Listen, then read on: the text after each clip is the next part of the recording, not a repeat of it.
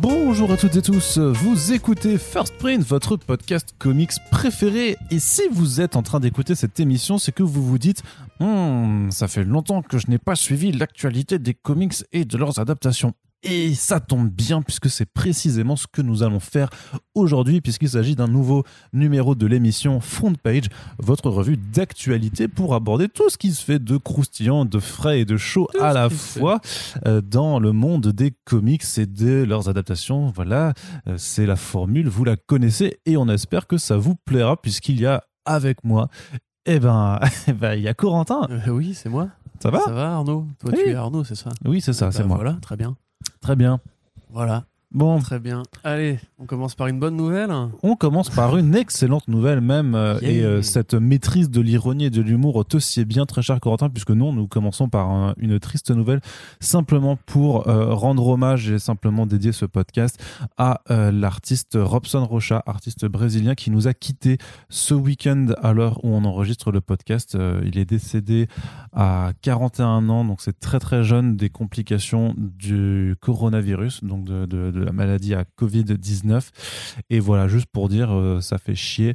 Il avait démarré en 2010 chez DC Comics. On l'avait notamment retrouvé sur pas mal de titres de l'époque New 52. Personnellement, je me rappelle que je l'ai découvert très tôt sur World's End, World's Finest, de Paul Levitz, qui était nul, mais qui était pas trop mal dessiné. Et après, on l'avait vu sur pas mal d'autres titres, sur du Supergirl, sur Earth to World's End aussi par la suite. Et en 2016, il était devenu exclusif à DC Comics. On l'avait retrouvé sur le titre Green Lanterns. Et plus récemment, il avait signé le run d'Aquaman de Kelissou Dekonik. Donc, une carrière qui était toute naissante. Qu'à titre personnel, moi j'ai pu découvrir en temps réel. C'était un artiste qui était complètement contemporain et dont j'avais hâte et dont j'avais eu le plaisir à suivre l'évolution, puisque entre World's Finest et Aquaman, il y avait quand même un gap de niveau qui était devenu assez incroyable. Robson Rocha était venu en France aussi en 2018 par la convention French Geek Movement, et tous les gens qui étaient là et qui ont pu le rencontrer ont attesté aussi qu'en plus d'être un très bon artiste, c'était une personne profondément sympathique, hyper gentille, très généreuse, et donc on le regrette tout simplement, et on témoigne nos condoléances, nos plus sincères, à sa famille, ses proches et à tous les lecteurs et lectrices qui suivaient son travail. Corentin, condoléances. Très bien. Voilà, donc ça c'était juste pour lui rendre hommage quand même, parce qu'il le méritait. C'est moi, ça me fout un peu franchement les boules de... Ça, c'était pas le meilleur début de semaine. Non, en plus, on n'a pas eu 40 artistes qui sont morts de la Covid. On a surtout eu des nécros de gens assez âgés récemment. Donc là, c'est vrai que... Puis comme tu dis, qui était vraiment sur une trajectoire assez ascensionnelle, puisque c'est vrai que depuis le début des New 52, on l'avait vu pas un peu partout, mais quand même de plus en plus. Et... J'ai vu, moi, personnellement, c'était le tweet de Kelissou par lequel je l'ai découvert. Et qui avait vraiment pas l'air bien. Bah non, du coup, ils ont collaboré ensemble pendant 2-3 bonnes années. Donc, voilà. Donc, comme dirait le suprême leader, faites-vous vacciner. Et peut-être que ça ira mieux, je sais pas. Oui, allez, on passe directement à de l'actualité un peu plus vivante avec le Ulule pour un comic qui s'appelle Black Metal de Rick Spears et de Chuck Biby, qui est en ce moment en financement participatif, Corentin. Oui, l'édition française est en financement participatif. Oui. Oui, d'accord. Donc c'est une bande dessinée qui, comme son nom l'indique, parle de métal, qui raconte en fait l'histoire de deux frères qui justement sont nés et ont été élevés dans les codes de la musique black metal que tu connais bien, je crois, Arnaud. Même qui est un genre pas de trop metal, black metal, j'aime pas trop. Non. Qui est un genre de métal assez, on va dire assez bourrin et assez sombre et assez mélodieux aussi, mais quand même plutôt bourrin. Voilà, qui a donc les cris sont assez vénères. Après, ouais, bourrin, je sais pas, mais après c'est vrai qu'en fait j'allais dire, je voulais expliquer, mais en fait je sais même pas, parce que j'en écoute tellement pas, enfin je sais que ça me plaît pas quoi, mais c'est vrai que c'est une variation de métal qui a surtout un univers très sombre en fait. On est plus avec des groupes qui sont mais même dans les thématiques des chansons, on est sur satanisme mais version paganisme en fait, vraiment rapport à la nature, des choses aussi très sombres sur la violence, le meurtre, le sexe et tout ça. C'est pas un univers généralement joyeux, alors que les gens les groupes qui le pratiquent sont parfois des gens très bons vivants et très sympathiques. C'est souvent ça avec le métal en plus, une espèce de dichotomie. Mais donc là effectivement, on suit ces deux gamins. qui, passionnés de métal, vont un jour tomber sur un vinyle, qui va leur ouvrir en fait les portes d'une réalité dans laquelle il n'y a que le black metal, un petit peu comme dans le jeu vidéo de cette personne qui a fait ce jeu vidéo, Brutal Legend, ouais. Où justement, pareil, un roadie était aspiré dans l'univers du métal, enfin des différents genres de métal. Là, c'est un peu le même délire. Il y a aussi un petit peu du côté Scott Pilgrim, parce que le croisement entre la musique, une BD un peu humoristique avec un trait un peu cartoony, et en noir et blanc, forcément, c'est compliqué de ne pas faire le rapprochement. Donc c'est une BD qui est plutôt cool. Rick Spears, c'est un scénariste du coup plutôt de talent, qui fait beaucoup de séries en indé, qui a adapté aussi le film Jennifer's Body avec Jim Mahfood au dessin. J'étais surpris de savoir que Jim Mahfood avait fait une adaptation d'un film de Megan Fox. Mais tout existe, ça c'est bon. Non, c'est pas de Megan Fox. Ah oui, avec Megan Fox. Donc voilà, ça se lance, ça s'est lancé même. J'ai envie de dire que pourquoi pas, pour les amateurs de ce genre, dont on sait qu'ils sont assez nombreux en France, pourquoi pas. Enfin, ça peut être une bonne occasion, un petit peu comme les films comme Tenacious D ou Spinal Tap ou d'autres œuvres qui peut-être sont moins parodiques, de rendre hommage à un genre musical qui vous plaît. Ouais. C'est à la croisée des styles, et en plus donc c'est une maison d'édition indépendante, hein, qui s'est lancée là-dedans et qui en fait a fait pas des comics à la base, donc c'est les éditions Aardvark, donc un terme qui est là pour rendre hommage au Cerebus qu'est-ce qu'il fait de Dave Simon. Et donc, en fait, avant, ils ont sorti un autre bouquin de Fabien Moreau sur les kaiju dans le cinéma, qui a remporté un prix aux Imaginaires, au dernier Festival des Imaginales, je crois, Grand Prix Imaginaire. Donc, petite maison, mais déjà avec un prix dès son premier ouvrage. Et donc là, ils se lancent dans leur premier travail sur du comics, tout simplement. Et donc, on vous mettra le lien de la campagne Ulule dans la description, puisque à l'heure où on enregistre ce podcast, elle galère un peu. Je ne sais pas si c'est parce qu'ils n'ont pas les bons outils de communication ou pas, parce que le projet a l'air plutôt cool. Moi, je pense que je vais y contribuer de toute façon. Rappelez-vous aussi que les Ulules, même si parfois vous voulez attendre, n'attendez jamais. En fait, si vous pouvez le faire, il faut le faire, parce que si vous attendez le dernier jour et que tout le monde attend le dernier jour, en fait, parfois ça fait des projets qui pourraient réussir et qui échouent. Donc, personnellement, je vais y aller à la fin de l'enregistrement de ce podcast. Voilà, wow. Je l'annonce. Non, donc ça a l'air plutôt cool, mais effectivement, ils sont à presque 20% à l'heure où on enregistre ce podcast. Donc, voilà, si ça vous intéresse, si Scott Pilgrim version Black Metal et Brutal Legend peut vous intéresser, on vous encourage au moins à aller jeter un œil sur la campagne. Corentin, on continue avec une annonce qui nous vient de Delcourt, qui annonce en grande pompe, hein. C'est vrai que Delcourt, d'habitude, ils nous font pas forcément des gros communiqués de presse. En général, c'est parce qu'on a le listing des sorties qui arrivent de façon plus ou moins confidentielle. Parfois, c'est le directeur éditorial Thierry Mornay qui n'hésite pas à lâcher beaucoup de trucs quand ils discutent sur Facebook. Donc après, moi, je vais le voir, je lui fais je t'ai vu que t'as mis ça, toi, est-ce que tu peux me donner plus de détails? Mais donc là, ils ont vraiment fait le gros communiqué de presse pour annoncer la sortie de BRZRKR chez eux en mars 2022. Et BRZRKR, c'est assez événementiel, forcément, puisque c'est... Alors Corentin lève les yeux au ciel. Dans les faits, dans l'annonce, dans la communication, que tu le veuilles ou non, c'est un événement. C'est le premier comic book coécrit par Keanu Reeves, avec Matt Kindt également au scénario et Ron Garnet au dessin. On retrace le suivi d'un soldat immortel, enfin d'un mec qui est devenu un soldat parce qu'il est mortel, qui défouraille des types, attire l'arigot. C'est un projet déjà très très très médiatisé, puisque adapté en film avec une série d'animation en préquel sur Netflix. C'est clairement un comic book qui pourrait s'appeler Keanu Reeves le comic book, ou Keanu Wick le comic book, puisqu'on a vraiment aussi ce trope du caractère à la John Wick dedans, qui est juste beaucoup trop fort. Corentin, on avait chroniqué le premier numéro il y a quelques mois dans les back shows. On avait trouvé, alors personnellement, je me rappelle que c'était plutôt beau, plutôt bien dessiné, ouais, et avec des jolis choix de cadrage. Une impression un petit peu de Frank Miller par moment. Si, Corentin, si, sur... Mais si. Mais bien sûr que si. C'est bourrin, c'est Frank Miller. Mais non, pas bourrin. Regarde, il y a certaines planches où il était justement en contre-plongée, où c'était clairement du Miller dans les veines. En tout cas, Corentin, toi, tu n'étais pas ultra jouasse. Et je ne le suis toujours pas. Et tu ne l'es toujours pas. Ouais. Mais c'est plus lié, enfin, c'est moins lié à la bande dessinée, puisque donc c'est Matt Kindt qui adapte, on va dire, le script de Frank Miller, de... Ah, tu vois, tu fais l'erreur aussi. Tu me fais chier, je suis fatigué.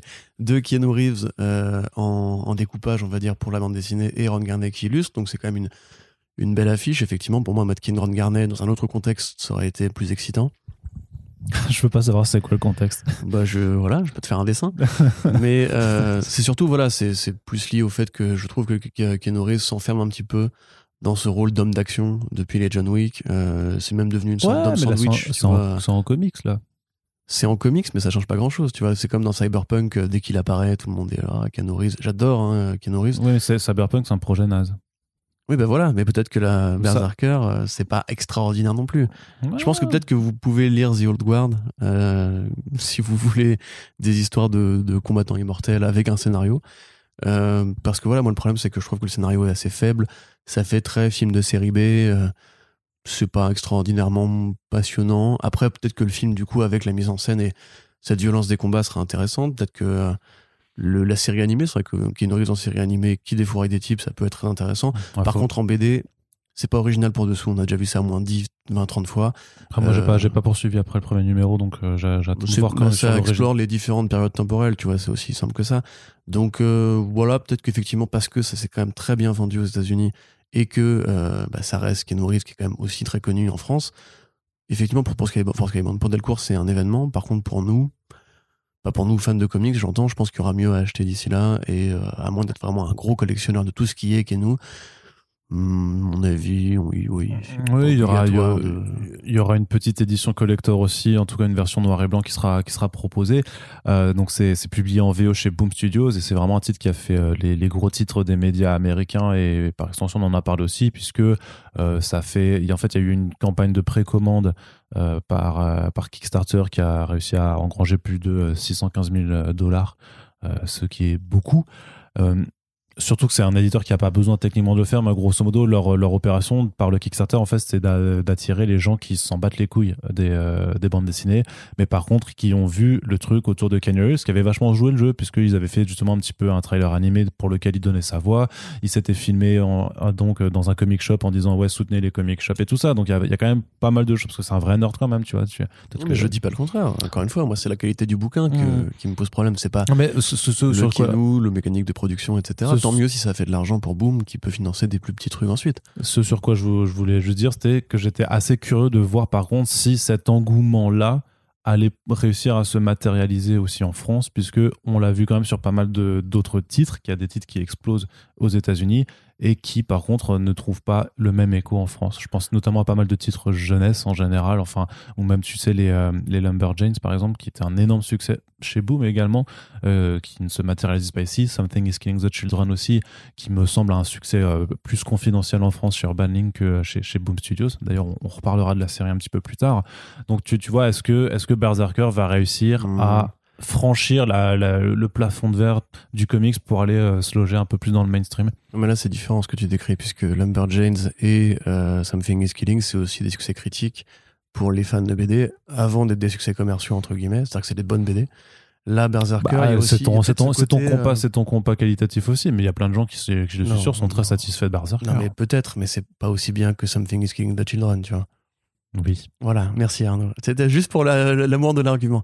Mais ce que je veux dire, c'est qu'en France, on est aussi un pays de consommation. On a appris à acheter quand il y avait un nom propre sur la couverture. Tu vois, je sais pas, tous les youtubeurs de France ont déjà fait une BD.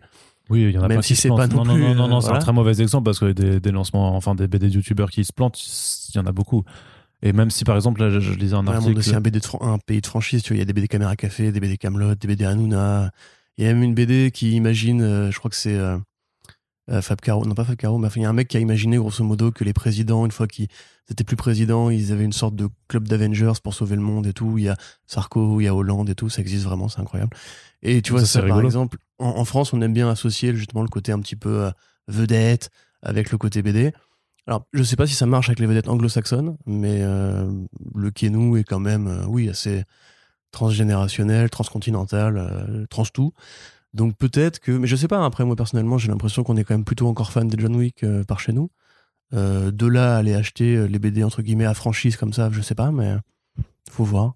Ouais, sachant que ça t'a une BD avant d'être une franchise. Même si on imagine que le projet a quand même été pensé pour être une franchise très rapidement après le lancement. Et puis, ce qu'on sait, c'est que les succès Netflix en général convertissent souvent de nouveaux lecteurs qui veulent découvrir la BD, donc peut-être qu'une fois qu'il y aura les adaptations, les deux adaptations, rétroactivement, tu vois. En termes de timing, c'est vrai qu'il faudra voir, parce que bien entendu, que j'imagine que Delcourt mettra un bandeau futur. La BD qui a inspiré le film et la série animée de Keanu Reeves, avec les cheveux de John Wick. Ouais, peut-être un truc juste bientôt un film Netflix, tu vois, plutôt, puisque c'est le genre de truc. De John Wick. Ouais. Hop, il se démerde. Je trouve, en fait, c'est vraiment ça. La BD qui a inspiré John Wick. Le gros truc, c'est le gros mensonge. Le coup, gros mensonge. La BD qui a inspiré Matrix. Ouais, c'est ça. Tu sais, avec une fausse citation des sœurs Wachowski, on a lu ça et après on a fait Matrix, on a trop kiffé. On a kiffé. En tout cas, voilà, ça sort en mars 2022. Je pense que, ce sera quand même un événement en tant que tel. Donc on ne pourra que vous en reparler quand l'album sera sorti, mais en tout cas voilà, c'est quand même plutôt cool pour Delcourt, j'imagine, d'avoir pris ce peut-être futur best-seller, ce qui pourra compenser quand même le niveau des ventes en baisse après l'arrêt de The Walking Dead, sachant que en fait The Walking Dead, c'est vrai qu'on en a parlé il n'y a pas si longtemps, mais avec la série de Tilly Walden sur Clémentine, quelque part la licence pourra reprendre aussi. Tu veux dire Clémentine ? Ah, ça va. Pourra reprendre des forces en France également du côté de l'édition indé. Alors là, on est vraiment dans l'indé graphic novel, indé façon Chris Ware et tout ça. C'est le second tome des Dédales de Charles Burns qui est annoncé pour cet été chez Cornelius. Oui, alors en l'occurrence, je ne crois pas dire de bêtises en disant que c'est une création originale de Cornelius, puisque il y avait eu une expo sur Burns il y a 1 an ou 2 ans, ou 3 ans même, quand justement était sorti Dédales. Parce que c'est partie de ces auteurs qui aiment la BD au sens large et pas juste le comics. Donc Charles Burns, c'est un auteur incontournable, effectivement. C'est avec Daniel Close et Chris Ware, l'un des trois, on va dire, des trois grands qui tiennent un petit peu justement le marché du roman graphique, vraiment très arty, avec un public assez large, parce qu'évidemment, il y a des dizaines et des dizaines d'artistes qui explorent ce terrain-là, mais lui, entre guillemets, il est connu, comme Close et comme Ware. Burns, c'est donc le mec qui a fait Black Hole. Tu l'as lu, toi, d'ailleurs, non ? Ouais.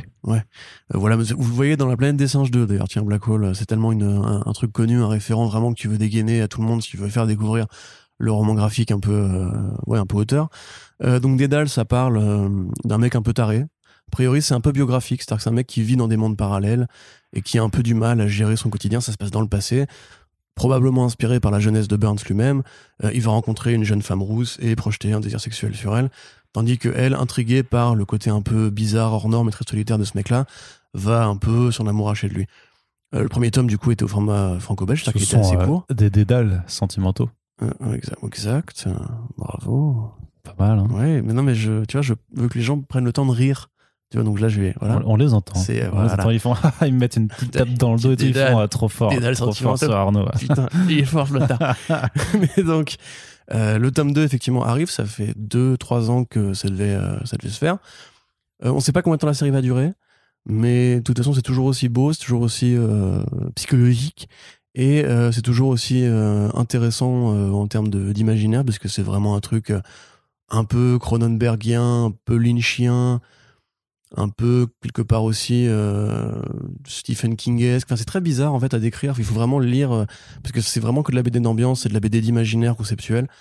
C'est pas forcément le truc que vous feriez lire à n'importe qui veut découvrir Burns, mais ça arrive enfin et on est content pour nos amis de Cornelius. Tout à fait. Du côté de l'édition française toujours, alors c'est pas vraiment du comics, c'est quelque chose d'un peu plus mainstream puisqu'on s'intéresse aux 100 meilleurs comics Marvel. C'est l'adaptation en VF d'un ouvrage qui s'appelle comme ça, The 100 Best Marvel Comics, qui arrive chez Huggin et Munin, qui a été annoncé récemment. Ça parle de quoi, ce bouquin, Corentin ? Ça parle de quoi ? Ça parle des 100 meilleurs comics de Marvel. Ouais, mais selon qui ? C'est le titre, Arnaud. T'as pas lu le titre ? C'est chiant. C'est pas selon les auteurs, probablement, enfin l'autrice et l'auteur. Selon les auteurs. Avec une préface de Joe Quesada, donc c'était un truc qui est pas tout à fait récent non plus. Hein. Mais voilà, ça revient. C'est sorti quoi, il y a 3-4 ans max ? Bah oui, donc c'est pas tout à fait récent. Ouais. Ça prend du temps. Tu me dis un truc qui s'est passé en 4 ans chez Marvel ? Mais non, mais voilà. Il s'est passé qu'il n'y a pas les 100 meilleurs comics Marvel qui se sont ajoutés entre temps en 4 ans. Il y a quelques petits trucs. Ouais, mais c'est vrai qu'il n'y a pas eu grand chose de nouveau à ajouter à la liste. Mais bref, tout ça pour dire simplement que c'est une liste évidemment partielle et évidemment non exhaustive des BD qui ont marqué l'histoire de Marvel. avec un descriptif historique de ce qui s'est passé à ce moment-là, pourquoi ces BD-là ont été faites à ce moment-là et par qui, et qu'est-ce que ça renseigne sur l'histoire des comics. Ce que j'aime bien, c'est que pour un quand même, c'est un bouquin qui n'est pas écrit par Joe Quesada, parce qu'il y a enfin il y a Joe Quesada qui en fait la préface, mais à la base c'est Melanie Scott et Stephen Viasek qui ont fait ça. Mais sur la couverture, ils ont quand même mis le nom de Joe Quesada en mode Joe Quesada présente Marvel les 100 meilleurs comics. Comme sur la couverture VO. Hein. D'accord. Sur la cover VO, ils ont fait ça aussi. Ah, ça aussi. Oh, d'accord, j'avais pas vu. Le JoQ reste étonnamment attaché à l'imagerie publique de Marvel. C'est-à-dire que du coup, il y a quand même pas le nom des auteurs, des vrais auteurs sur la couverture. c'est quand même ça qui est. Ouais. Après, c'est souvent un peu le cas avec ce genre d'artbook, on va dire, enfin de BD un peu historiographique. Après, je ferais pareil. Tu vois, si j'écris un jour un bouquin sur les comics, je ferais signer une préface par n'importe qui. Tu vois, et je dirais. Bah ouais. Emmanuel Macron présente. C'est ça. C'est comme comment ça s'appelle déjà Mathieu Bablé qui avait une préface de Alain Damasio, tu vois. Et du coup, Carbone et Silicium en fait est écrit par Alain Damasio. Mais donc ouais, voilà, c'est pas la première fois que Guin et Menin font de la BD un petit peu, enfin de la BD, de l'ouvrage comme ça un petit peu thématique, un petit peu historiographique. Ah bah ils sont spécialisés sur les beaux livres et voilà, avec ça. Tout un segment ancré sur la pop culture. Tout à fait. Ils ont une large part de BD. Enfin putain, mais j'arrête pas de dire BD. De livres sur Marvel avec des trucs très spécifiques, des trucs plus généraux. Eux disent que c'est à la fois perméable aux nouveaux entrants et un truc de complément pour ceux qui connaissent déjà un peu et qui voudraient en apprendre plus. Comme donc, ça veut dire tout le monde peut les acheter. C'est ça, voilà, ça veut dire venez, donnez l'argent. Et bah, tant mieux quelque part, parce que c'est toujours intéressant d'avoir ce genre de bouquin pour les curieux. Très bien. Et justement, du côté des bouquins pour lesquels il faut mettre de l'argent, c'est du côté du Urban Comics où on reprend pour la fin de l'année. Et donc, bah, les beaux livres forcément qui sortent en fin d'année pour se retrouver sous les sapins, sous les cadeaux, enfin dans les cadeaux de Noël. Hein. Corentin, tu ne m'as pas fait de cadeau cette année d'ailleurs, je tiens à te, ni l'année qui vient, à te le rappeler. C'est merci, c'est ça les potes. Donc, la collection Urban Limited qui revient, donc ce sont des exemplaires en tirage de tête avec dos toilé, marquage à chaud, un signet parce que parfois il y a beaucoup de pages, il faut garder les pages et de nouveau en fait ce ne sont pas forcément les titres qu'on attendrait pour avoir ce genre de grosses éditions qui sont là vraiment pour les collectionneurs, pour les gens qui ont des complexes et qui veulent afficher des énormes bouquins dans leur bibliothèque, par exemple comme les Taschen, tu vois, les Sin City, ou les omnibus de Sin City, par exemple, ce genre de personnes-là, les absolus de Dark Knight Returns aussi, tu vois, Corentin, ce genre de personnage assez antipathique, il faut bien le dire. Bref, plutôt juste pour les collectionneurs qui aiment les beaux bouquins, les gros bouquins. L'année dernière, ça avait commencé cette collection avec trois chefs-d'œuvre modernes qui étaient donc Batman, Last Night on Earth, Curse of the White Knight de Sean Murphy et aussi Doomsday Clock que Corentin du coup n'a pas manqué de se prendre. J'adore, extraordinaire. Et donc cette année on continue un peu sur cette mouvance en remettant du Geoff Johns en avant puisque c'est le titre Batman 3 Jokers qui aura également droit à ce format de luxe, mais aussi l'apparence un peu plus logique, le premier White Knight de Sean Murphy, comme ça si vous avez le deuxième vous avez le premier, ça il y a pas trop de mécompensés là-dedans, et par contre quand même le Batman Year One d'un certain Frank Miller et d'un certain David Mazzucchelli. C'est la 3e édition qu'ils le font, non ? Oui, il y a déjà eu plusieurs éditions, mais après c'est on attend le Watchmen dans cette édition. The Killing Joke aussi. Ils nous referont encore une doublée avec les deux colos et quelques pages de script pour l'année prochaine peut-être. Tu veux attaquer ? Vas-y.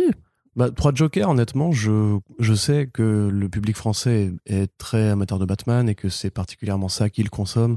Le Joker, c'est maintenant devenu une franchise, une licence à part entière. Même au DC, c'est devenu un film. Voilà, c'est devenu un film.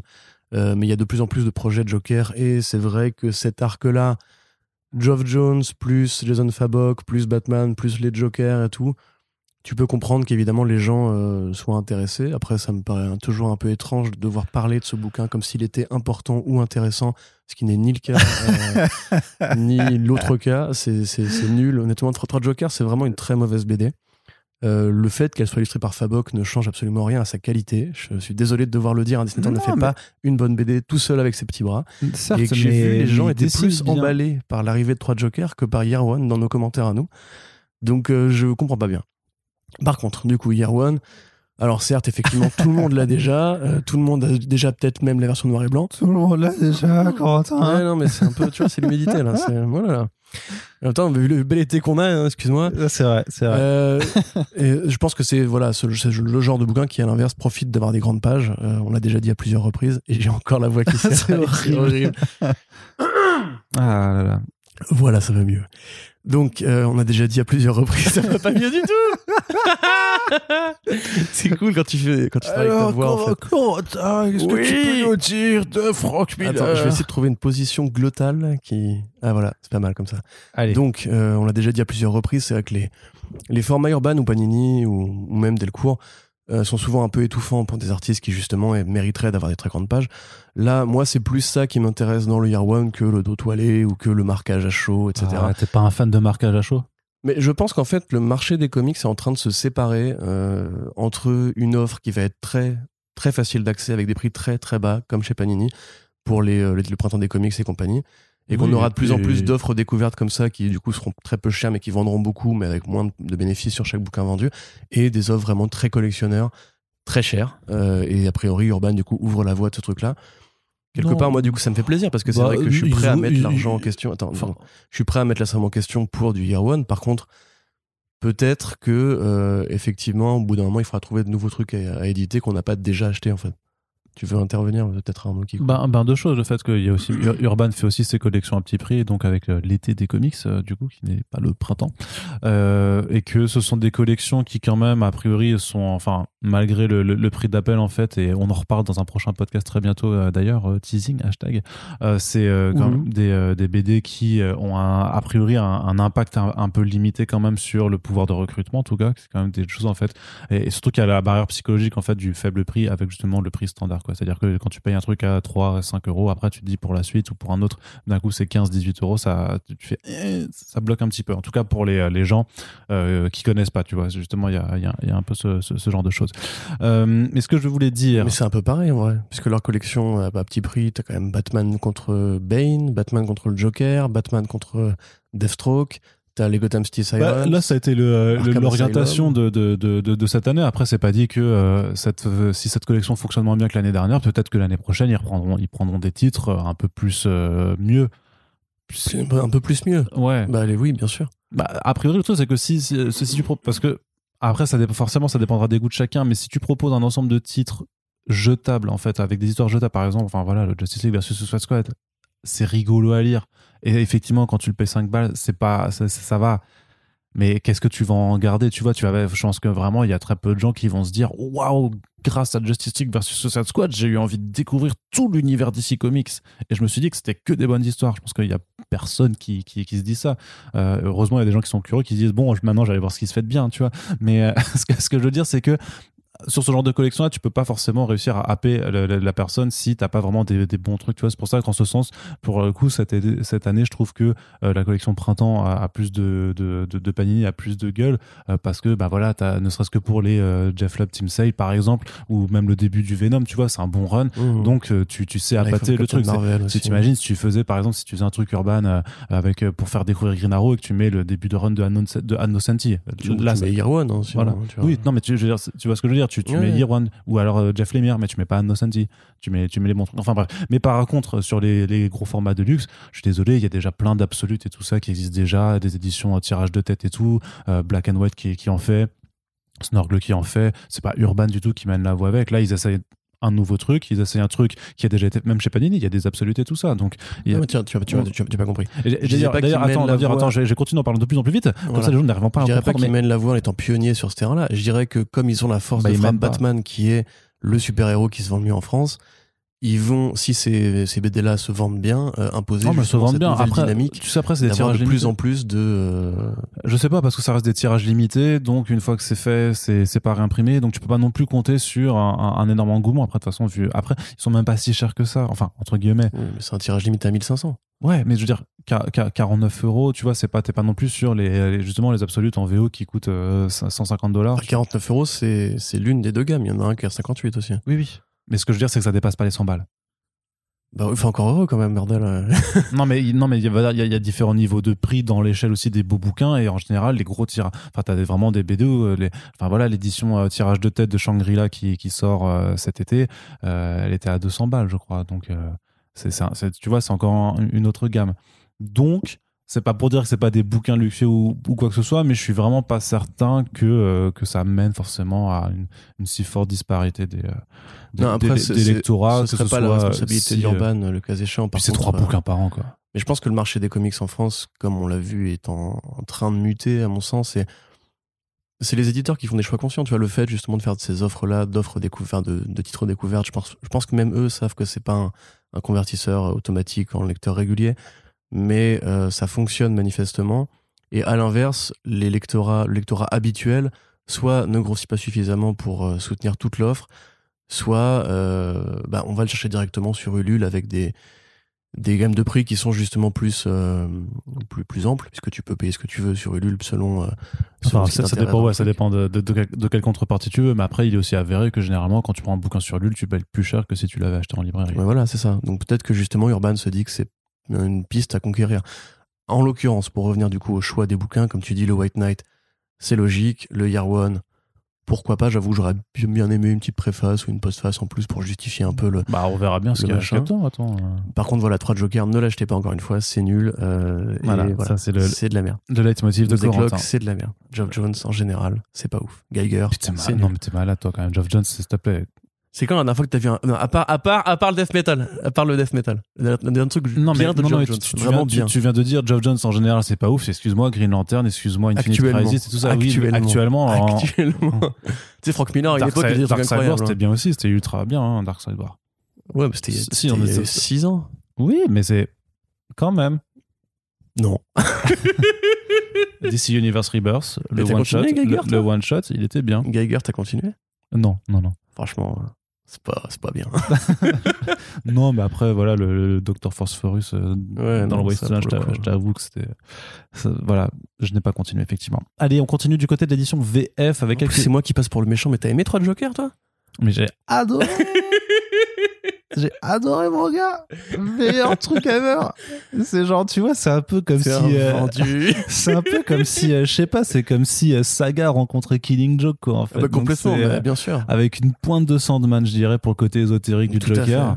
Mais ouais, c'était extraordinaire. C'était ouf. Extraordinaire. Ah là. Du côté de Panini, donc juste une petite annonce qui fait plaisir. Le graphic novel jeunesse Miles Morales, Onde de choc, arrive cet été. Et on fait juste un big up à Joffo qui a fait les layouts dessus. Donc c'est-à-dire grosso modo qu'il a fait, il a pas fait les dessins que vous voyez, mais c'est lui qui a fait la réalisation, qui a choisi les cadrages, qui a choisi le découpage et tout ça. Et donc ça nous fait super plaisir de voir ce titre qui fait partie donc en fait de la nouvelle collaboration entre Marvel et Scholastic pour là aussi pour que eux aussi se lancent plus pleinement dans le marché des romans graphiques à destination d'un lectorat plus jeune, et notamment aux États-Unis quand ça passe par Scholastic, ça va aussi dans les bourses aux livres des écoles et tout ça. Donc grosso modo, les tirages et les ventes sont généralement 1000 fois supérieurs à ce qu'on peut trouver dans les comic shops. Et quand je dis 1000 fois supérieurs, c'est même pas forcément pour exagérer, hein, c'est vraiment 1000 fois supérieurs sur certaines choses. Et donc ça arrive cet été, ce qui, on va pouvoir faire un petit Super Friends, je crois, avec l'ami Joffo pour parler de son travail sur donc ce roman graphique qui voit qu'une histoire qui mène Miles Morales qui va à Porto Rico. Voilà, d'où est originaire sa maman. Et pourquoi il y va? Parce qu'il y a eu un séisme. Exactement. Comme dans la vraie vie. Et voilà. Quand il y a eu un séisme. Et c'est joli. Et c'est très joli, ouais, c'est vraiment très très joli en tout cas. Et voilà, comme dit, on veut juste vous le placer pour vous dire que ça nous permettra de faire un nouveau podcast à cette occasion. D'autant plus que Joffo, non seulement on l'aime bien en tant qu'artiste, en tant qu'humain, mais c'est aussi le dessinateur qui a introduit il y a 3 ans les formats Super Friends avec nous à l'époque sur Comics Blog. Donc une autre vie. Donc voilà, le grand comeback arrive. Et du reste, du et côté en plus, de, il est beau. Oui, c'est vrai. Faut quand même le signaler aux gens qui ne voient pas son visage tous les jours. C'est vrai. Vous ratez. Après, non, on ne le voit pas non plus tous les jours. Si, moi, quand je ferme les yeux. Voilà. Ce que je veux dire aussi, c'est que du côté de Panini, on va sortir du Shang-Chi. Oui, c'est dingue ça. Mais pourquoi? Qu'est-ce que c'est que cette histoire? En fait, il y a un film. Il s'appelle Shang-Chi. et il sort au cinéma. Ah! Et donc, l'éditeur des comics, qu'est-ce qu'il fait? Mais oui! Eh ben, il sort du Shang-Chi. Ah ben voilà. J'ai pas pensé. Mais après, c'est dingue. C'est une logique commerciale et éditoriale assez redoutable quand même. Hein. C'est assez inédit. Est-ce que ça marche, ça, quand ils font ça? Non, ça marche pas. Non, pas ouf. Non, ça marche pas. Surtout très bien. Sur ça un fait... personnage comme ça, enfin. Non, mais après, on n'est pas à l'abri que ça va attirer quand même des gens, puisque, comme toi et moi aussi, par exemple, des gens qui n'ont pas une grande culture Shang-Chi, parce que c'est effectivement aussi même un personnage qui, en tant que tel, n'a pas été énormément mis en avant et clairement pas au cours des 10 dernières années, sauf quand il fallait... Même des 20, c'est... Ah, après, il était intégré quand même dans les Agents of Atlas, mais je me demande si son intégration, vu que c'était il y a quelques années à peine, c'était pas déjà parce que en interne, il savait déjà qu'il y avait le film qui allait se faire. Enfin, tout ça pour dire que voilà, il y a du Shang-Chi. Qu'est-ce qui arrive comme Shang-Chi Alors, c'est à la fin de l'été parce que le film sort début septembre. Alors, il y a à la fois du moderne. La série de Jin Luen Yang et Philippe Tan et un troisième artiste qui fait une partie du dessin. Mais l'autre partie, c'est on avait chroniqué le premier numéro notamment il y a quelques mois. Ouais, tout à fait. Donc, grosso modo, c'est effectivement Shang-Chi qui va s'installer à Chinatown. À San Francisco, enfin la Chinatown de San Francisco. Pour San Francisco se lève. Qui va du coup, oui, très bonne chanson. Si San Francisco. Ouais. Qui donc va être rattrapé par son passé, comme d'habitude, avec donc sa famille qui va revenir le chercher pour prendre la place du paternel dans le clan des Five Weapons Society. Il va du coup retrouver sa sœur perdue de longue date et va essayer de la sauver. Donc c'est une première mini-série en 6 numéros. Qui a été suivi là cette année d'une deuxième mini-série en 6 numéros. Donc on sent que Marvel a quand même pas envie de s'engager avec une ongoing Shang-Chi dans l'immédiat, ce qui, je pense, dit quelque chose quand même de la gestion de ce personnage, on va dire. Cette série-là avait été clairement commandée parce qu'il y avait le film qui devait arriver, donc c'est assez logique qu'elle arrive en France au même moment. À côté de ça, ils font donc deux spéciaux, donc un best-of Shang-Chi et un Marvelverse Shang-Chi. Donc ils vont compiler différentes petites apparitions, plus ou moins utiles, plus ou moins... marquante dans le temps, on va dire. Donc il y a un peu tout, il y a du X-Men, il y a du Spider-Man avec Shang-Chi, il y a quelques numéros de Shang-Chi en solitaire. Pour des gammes de prix variées, on va dire, si vous voulez juste une première porte d'entrée, vous avez du coup le Marvelverse qui est le moins cher des deux. Ouais, c'est 6,95 de mémoire. Ouais. Voilà, et si vous voulez un truc un peu plus conséquent qui serait une sorte d'anthologie Shang-Chi sélective, vous avez du coup le best-of qui est aux environs des 20 balles. Donc effectivement, ça, je trouve que les choix de publication, quand même, encore une fois, informe un peu sur le cas particulier de ce personnage que Marvel Studios a pris parce qu'il leur fallait quand même effectivement parce que Kevin Feige s'est engagé dans cette piste de la diversité, qu'il leur fallait une case de représentation, quoi. Voilà, il leur fallait du coup un héros asiatique qui serait on va dire assez connu. Je sais pas si Shang-Chi est très connu, mais c'est vrai que c'est peut-être l'un des plus connus dans les héros asiatiques locaux, donc peut-être que il aurait été plus intéressant de reprendre les vieilles séries des années 70-80, à l'époque où c'était plus la mode du kung-fu, on prenait plus ça au sérieux, que là quand même, depuis, c'est vrai que moi je peine un peu à citer, c'est un truc qu'on dit depuis le début des podcasts First Print, c'est j'ai du mal à voir, entre guillemets, Shang-Chi en tant que personnage chez Marvel, devenir plus important après ou avant le film, et la preuve, pour l'instant, il est pas du tout mis en avant dans un événement, il n'y a pas une ongoing de prévu, il n'y a pas 30 projets de prévu. Il y a eu The Legend of Shang-Chi en début d'année. Ouais, ils font des mini-séries, ils enchaînent les petits projets, ouais, comme ça. Bah, on attend de voir ce qu'ils percent peut-être. Bah, si le film fait son milliard, ça va changer des choses. Mais dans l'immédiat, là, mais il va pas faire le milliard. Je ne pense pas non plus. Je ne pense pas non plus. Mais bref, voilà, si vous voulez lire du Shang-Chi, le travail de Luen Yang est toujours intéressant à suivre. C'est un auteur qui a quand même été eisnerisé, rappelons-le. Donc voilà. Allez, c'est la fin de la phrase. Yes, c'était une belle fin de phrase en plus. Voilà, j'ai beaucoup aimé. Voilà. Ah, en plus, quand tu la répètes comme ça, c'est vraiment stylé. Corentin, on passe du côté de la VO maintenant, après ce tour d'horizon de quelques sorties à VF. Qu'est-ce qui se passe du côté de la VO? Tu parles très vite, hein, c'est un peu effrayant. Non, je parle pas très vite. Mais non. Après, je parle aussi vite puisque je sais que nous avons un impératif temporel aujourd'hui, Corentin. Donc, il ne faut pas non plus trop tarder. Allez. Du côté donc de la VO en indé, on a Brian Buccellato et Hayden Sherman, fabuleux dessinateurs de The Few et Thumbs avec Sean Phillips. Oui. Sean Lewis. Sean Phillips, c'est un très bon dessinateur avec Ed Brubaker. Donc, Brian Buccellato et Hayden Sherman qui s'associent sur le titre Chicken Devil chez Aftershock. Ouais, alors donc c'est l'histoire toute bête d'un type qui tient une chaîne de restaurants à base de poulet frit et qui va s'apercevoir que son associé, en fait, dans cette affaire est en bisbille avec la mafia.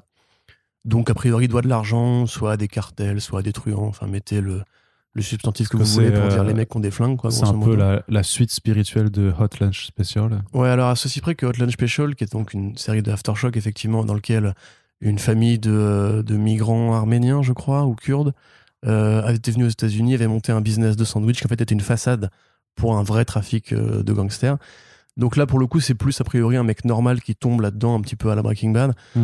Et qui va donc s'armer d'un costume de poulet qui est la mascotte de son restaurant, sortir une pétoire et aller, trop bien. Aller défourailler du cartel. Donc voilà, j'ai envie de dire que c'est intéressant. De base, moi, ce genre de délire un peu concon, ça me plaît toujours. Ouais, meilleur pitch, hein, franchement. L'équipe créative est talentueuse. Comme tu dis, Aidan Sherman est un très très bon dessinateur. Buccellato, scénario, ça fait quand même longtemps que je ne l'ai pas lu. Je crois que c'était les Détectives Comics que j'avais lu en dernier de lui.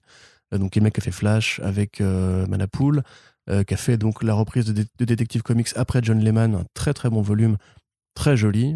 Encore une fois, voilà, Manapool. Grâce à Manapool, ouais. Voilà, donc c'est un scénariste plutôt bon. J'ai envie de dire que le synopsis, c'est plutôt cool. Et il y a effectivement une sorte de niche, des histoires d'action avec de la bouffe dans les comics. Donc, peut-être que ce sera un Breaking Bad avec un homme poulet, avec un flingue. Ça peut être un très très vous avez verbatim un très bon bandeau aussi, ça. Breaking Bad avec un homme en costume de poulet, franchement, avec un flingue et un flingue. Allez, on continue également avec Code, la nouvelle future série de Robert Kirkman avec Jason Howard, mon gars. Ouais. Et donc qu'est-ce que c'est? Alors c'est l'histoire d'un monde futuriste où l'humanité est encore une fois aux portes de l'extinction. Et il y a des gars, ils ont des orbes, et du coup ils se transforment avec des costumes de robots, et ils font une équipe, même s'ils s'aiment pas, pour aller péter la gueule des méchants. Voilà.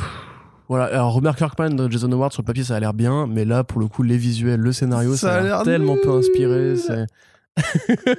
Alors ne pète un câble, là, ça y est. Du coup, ouais, non, je suis pas chaud en vrai. Hein.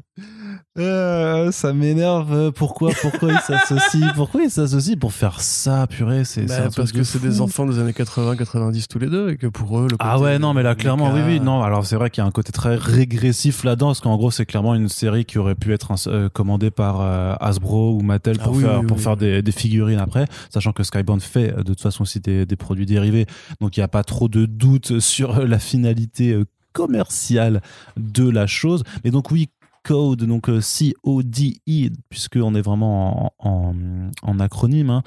Ça veut dire quoi? Ça veut dire quoi de nouveau? Je me rappelle plus ce que ça voulait dire. Voilà, Combat Orb Defense Engines, quoi. Donc des engins de défense à orbe de combat. Grosso modo, tu sens quand même que c'est... C'est très animé, ça aussi, le fait de donner... Un acronyme comme ça à une équipe de machin. Donc les membres de ces factions qui vont s'associer. Je t'avoue, alors l'idée c'est que la série démarre en fait techniquement avec un appendice en fait dans Skybound X numéro 5 qui sort cet été. Donc qui est, on vous en a déjà parlé, c'est une anthologie pour fêter les 10 ans de Skybound et qui intègre en fait des petits morceaux d'histoire supplémentaires sur quelques-uns des titres les plus connus ou les plus à succès. Notamment il y a du Ultra Mega, il y a du Murder Falcon. Donc techniquement c'est cool. Il y a Robert Kirkman qui fait une histoire sur les 5 numéros sur Rick Grimes dans le futur 2000, donc qui était le faux spin-off futuriste de Walking Dead qu'il avait publié il y a, dans The Walking Dead 75 de mémoire. Et donc il y a aussi des nouvelles histoires. On avait appris qu'une partie de ces nouvelles histoires en fait servait à lancer l'imprint Skybound Comet, qui est donc l'imprint pour le jeune public. Et donc il y avait aussi, moi j'avais noté qu'il y avait effectivement Jason Howard qui avait dit qu'il était dessus. Et donc une fois qu'on savait que c'était pour Skybound Comet les précédents titres, on savait que là ce serait pour annoncer une nouvelle série. Et donc c'est ça. Et donc effectivement les visuels, tout ça, c'est pas foufou, c'est pas forcément dans mon délire.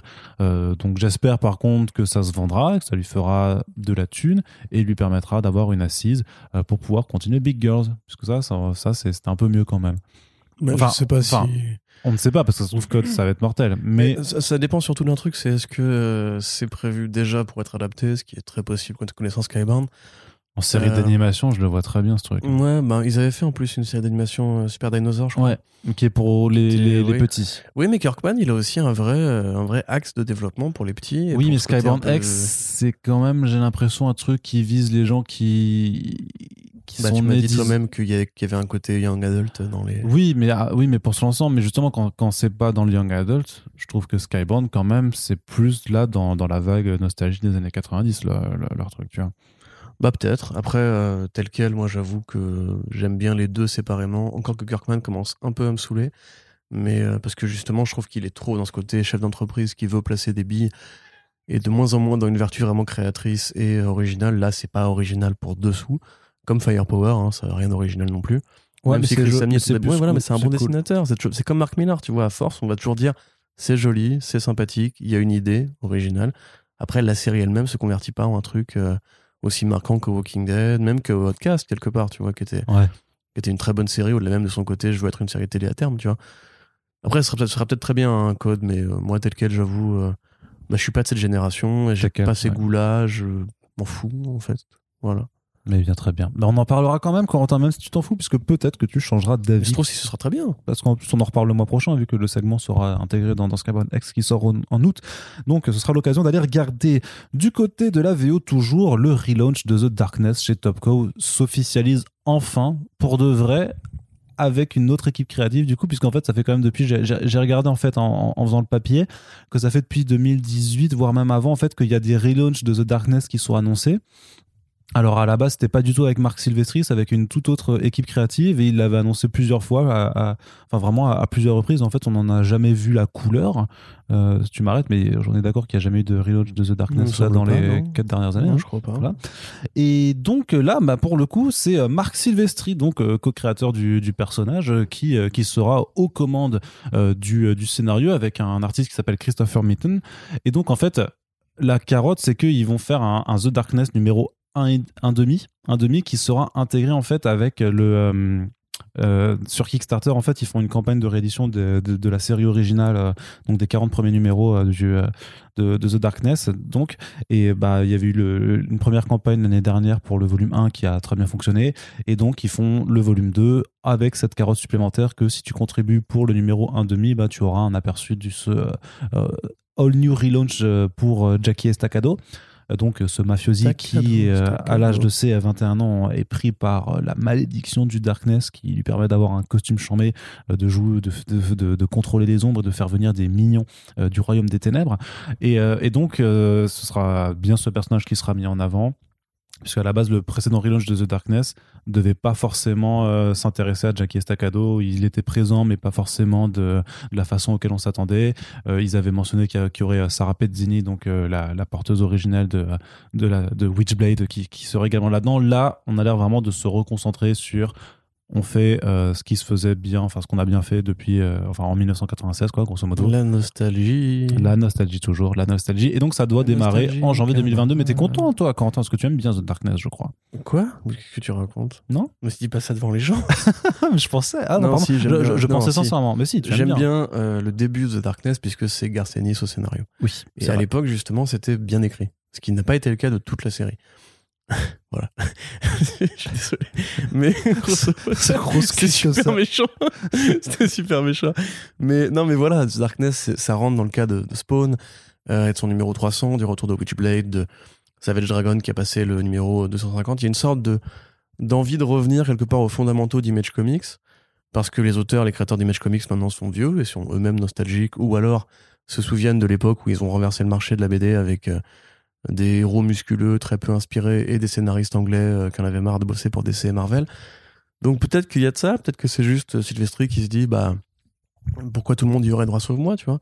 Donc là effectivement il y a la Witchblade qui se relance, où là je suis quelque part plus intéressé parce que qu'est-ce qu'il y a ? Il y a la Witchblade qui se relance aussi. Oui, on en avait déjà parlé, un relaunch chez Topco avec Sarah Pezzini de retour. Ok. Je ne te souviens pas, qu'il y aura aussi d'ailleurs un numéro 1,5. Ah, mais c'est pour ça que ça me disait quelque chose. Marguerite Bennett et Ariel Christantina, que tu aimes bien, de Insects. On en avait parlé, rappelle-toi. Ouais, okay. Ça te revient peut-être. Je vois que ça te revient, je vois la lampe qui s'allume au-dessus de ton cerveau. Ah, c'est bon, ça lui est revenu. Non, mais du coup, voilà, peut-être qu'il y a effectivement ce côté... Non, mais c'est pour ça que, parce que quand j'ai rédigé l'article sur le relaunch de The Darkness, je me disais, mais ce numéro 1,5, ça me dit quelque chose. Et je m'étais dit, il l'avait déjà annoncé pour le précédent Kickstarter. En fait, non, mais du coup, c'était parce que, effectivement, ils font la même chose pour Witchblade. C'est une belle histoire que tu me racontes là. Ouais, non, mais je t'avoue, en plus, que oui, je t'avoue que c'était clairement un instant hashtag 3615MyLife. C'est pas grave, couilles, c'est pas grave. Complètement. C'est pas grave. Je suis sûr que les gens sont ravis. Ils ont mis un pouce rouge. Donc, yes. Pour résumer, effectivement, je pense que... Arnaud qui me fait un doigt. Je pense que, en fait, c'est aussi parce qu'on est à l'ère des Kickstarter, à l'ère des Ulule, à l'ère des Indiegogo, etc. Et que peut-être qu'il y a plus de place sur le marché pour ces titres-là qui justement sont assez rétro, dont le lectorat est peut-être un peu vieillissant et tout. C'est moins risqué pour eux de les relancer maintenant qu'on a justement ces billets de financement qui permettent de galvaniser la nostalgie avec une grosse campagne où en plus tu peux annoncer des rééditions, mais comme Spawn avec son jouet là, avec la première figurine de Spawn qui était rééditée et tout, ouais, qui avait fait 4 millions, un truc comme ça, vraiment un truc vraiment assez énervé. Donc là je pense que Sylvestri il se dit bah voilà, c'est pareil, moi je vais prendre cette part de gâteau. Maintenant, Sylvestri, c'est pas un très bon scénariste, donc enfin c'est bien que c'est celui qui revienne parce que quelque part c'est aussi le créateur. Il fera des jolies couvertures. Ouais, enfin ça dépend des goûts. Moi, je suis pas un grand fan du style de Marc Silvestri, mais quelque part voilà, il y a des fans qui sont encore en vie, j'ai envie de dire aujourd'hui, et qui on l'a bien vu, on le voit bien avec la réflexion, avec tous ces éditeurs qui justement s'intéressent beaucoup à cette période-là du super-héros. Ils existent, ils sont encore là, ils sont prêts à consommer. Ouais, puis après, tu disais par rapport à ce que tu disais sur essayer d'occuper une place parce qu'il n'y aurait pas les sous et tout ça. Autant pour les rééditions, je suis d'accord. Autant pour les relances, de la sorte. Le lectorat vieillissant qui a grandi avec les années 90, c'est encore celui qui vient dans les comic shops et qui dépense de la bonne grosse tunasse. Donc, c'est pour ça d'ailleurs qu'il sortira en comic shop tout à fait naturellement en janvier prochain. C'est juste qu'il leur faut du temps pour bien amorcer la chose. D'ailleurs, Witchblade, c'est annoncé pour 2021. Je veux pas dire que là on est en train de faire les sollicitations d'octobre. Donc les sollicitations, c'est quand les éditeurs de comics annoncent les titres qui arrivent dans 3 mois pour que ensuite les comic shops puissent les commander pour leurs lecteurs. Bref, donc les sollicitations en ce moment, on est en train de faire les annonces pour les titres qui arrivent en octobre. Et il n'y a toujours pas de trace de ce Witchblade annoncé pour 2021. Alors certes, il y a eu la crise et tout ça, mais je commence à avoir des doutes sur le fait que Witchblade arrive cette année déjà. On continue, pardon. Oui. C'était une phrase qui n'appelait pas de rebond de ta part forcément. Là, j'ai pas rebondi. Non, bah du coup non, tu t'es un peu flasque là. Du coup, tu ne rebondis pas trop. Mais tu vas rebondir puisqu'on parle de ton auteur préféré de comics, qui est donc Mark Millar, qui a annoncé son nouveau graphic novel qui s'appelle donc King of Spies, un projet qu'on avait déjà abordé en front page parce qu'en fait il avait annoncé qu'il allait faire un truc d'espion, sachant qu'en fait à la différence des autres productions Millar World, en fait, c'est pas un comics qui est écrit pour ensuite être adapté. C'est une série qui existe, enfin qui est déjà en production et dont on va faire un comics, ce qui n'est presque pas du tout la même chose, grosso modo. Mais donc, King of Spies, ça parle de quoi ? Ça parle d'un super espion, le plus fort de tous les espions, qui a un cancer et qui décide que pendant les mois qui lui restent à vivre, il va aller buter tous les gens qui méritent vraiment d'être butés, sachant que forcément, il a un joli carnet d'adresses de méchants puisque c'est un espion. Et donc, il va les tuer. Et pourquoi tu raconte tout, j'ai rien à dire moi du coup. Bah si, tu vas dire j'aime pas, c'est nul. Bah non, c'est pas que j'aime pas ou que c'est nul, ça a l'air sympa. Après il y a pas de dessinateur et ça c'est la carotte je pense, tu vois. Les deux trucs intéressants, c'est effectivement c'est directement en roman graphique, ça c'est plutôt rare ça, chez Mark Millar qui généralement a toujours bien aimé le numéroté. Là, c'est vrai que ça fait très longtemps, mais je crois que c'est même l'un des premiers romans graphiques qui fait comme ça justement en straight to OGN. L'absence d'artiste est aussi, oui, effectivement assez révélatrice, comme il le dit lui-même. La série, enfin la BD, ne sera que l'exécution du script et de l'univers graphique qui a été développé par l'équipe de production, l'équipe artistique au design la série télé. C'est nul quand même ça. Ouais, c'est nul. Après, la série télé a vocation à être très courte, c'est-à-dire que c'est pas un projet de longue durée comme Jupiter's Legacy, donc là, il y a peu de chance de... ça, c'est grave un projet de longue durée, Jupiter's Legacy. Il y a peu de chance de se faire piéger par l'annulation ce coup-ci, parce que il avait dit au moment de l'annonce initiale que ce serait en 6 épisodes. Donc moi je vois bien un truc d'action quelque part un peu à la Marvel Studios, tu vois, une mini-série en 6 avec un début, un milieu et une fin. Le synopsis aussi est quand même cool, tu vois, le côté le vieil espion anglais assez classe qui d'un coup dégaine le fusil parce qu'il a plus rien à perdre et que toute sa vie sa hiérarchie l'a empêché d'aller vraiment taper sur les Poutine et les Kim Jong de ce monde. Peut-être qu'il y aura de ça, peut-être que ça peut être une sorte d'impitoyable, un peu espionnage, un peu énervé. Ouais, franchement, ça me parle, tu vois. C'est vrai que j'aime bien le côté espion violent, tu vois. Moi, c'est un truc qui me parle bien. Après, voilà, l'absence d'artistes, c'est encore une fois, comme tous les projets de Mark Millar, la preuve que les artistes sont d'abord des employés qui vont de moins en moins participer au processus créatif et que En fait, même ça, même ce gimmick qui lui reste, lui, non mais c'est une vérité. Maintenant, je veux dire, c'est pas, les artistes ne possèdent plus les BD. Tu vois, c'est les employés, ils signent pour travailler avec Miller. Là, de toute façon, à partir du moment où tu considères que de toute façon, Mark Millar lui-même ne possède plus Mark Millar, puisque Mark Millar n'est qu'un pion de Netflix. Mais je pense qu'il a quand même un intéressement aux ventes ou des trucs comme ça, les artistes. Oui, mais comme chez Skybound, tu rends bien que Mark Millar n'est plus vraiment un être humain. C'est un, moi, il est mi-homme, mi-Netflix. Il est mi-homme, mi-Netflix, oui, tout à fait. Il est mi-homme, mi-franchise. Ouais, c'est ça. Mais ces séries, du coup, sont mi-BD, mi-série à chaque fois, maintenant, ou mi-film à chaque fois. Et là, quelque part, du coup, on voit bien en quoi c'est problématique, parce que c'est compliqué de s'emballer sur une série qui n'a pas encore de dessinateur. Il y a Oscar Yildirim et Marc Chiarello, tu m'allais dire Yildirim, Marc Chiarello qui ont signé des visuels pour qu'on voit au moins la gueule du gars. Celui de Chiarello est génial, ouais. Celui d'Yildirim plus classique, mais sympathique aussi. Le problème, c'est qu'en fait, Mark Millar a été un grand scénariste à une époque, qu'il est beaucoup adapté, du coup on est obligé d'en parler beaucoup aussi, parce que c'est une marque à lui tout seul. Millar, voilà, je t'ai coupé direct. Mais je t'ai coupé direct. Mais après, voilà, il était destiné en fait du coup à devenir une marque vraiment depuis son enfance. C'est ça, hein, Brand Millar. Mais le fait est que voilà, en fait, maintenant, annoncer une série de Mark Millar, c'est comme annoncer en fait une nouvelle série Netflix. C'est-à-dire qu'on sait grosso modo que c'est cool, peut-être que ce sera très bien, peut-être que ce sera nul, mais c'est plus juste un événement. C'est devenu routinier. C'est devenu un peu fade. Parce que même s'il fait la meilleure BD du monde demain, il la fera juste parce qu'il veut faire une série ou un film derrière qui sera probablement moins bien.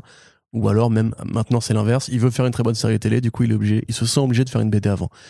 Moi je trouve ça un peu bête, fais juste de la série télé, poto, il n'y a pas de souci.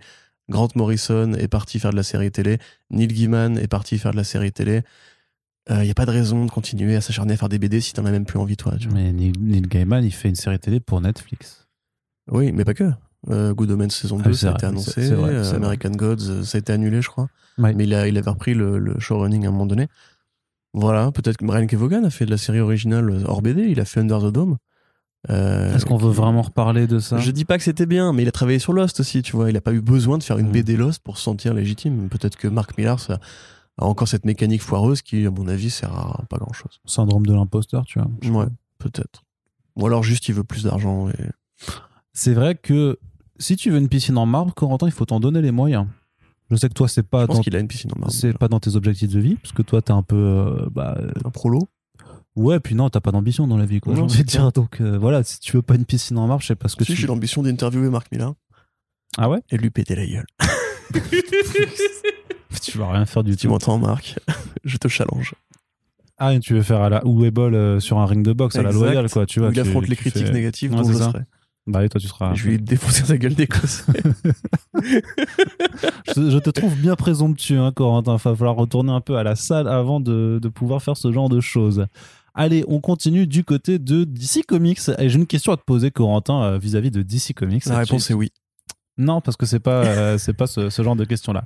Mais à ton avis, à quelle fréquence DC peut-il faire des bourdes qui auraient pu être facilement évitables ? La réponse est oui. Tu parles du Harley Quinn là ? Ouais.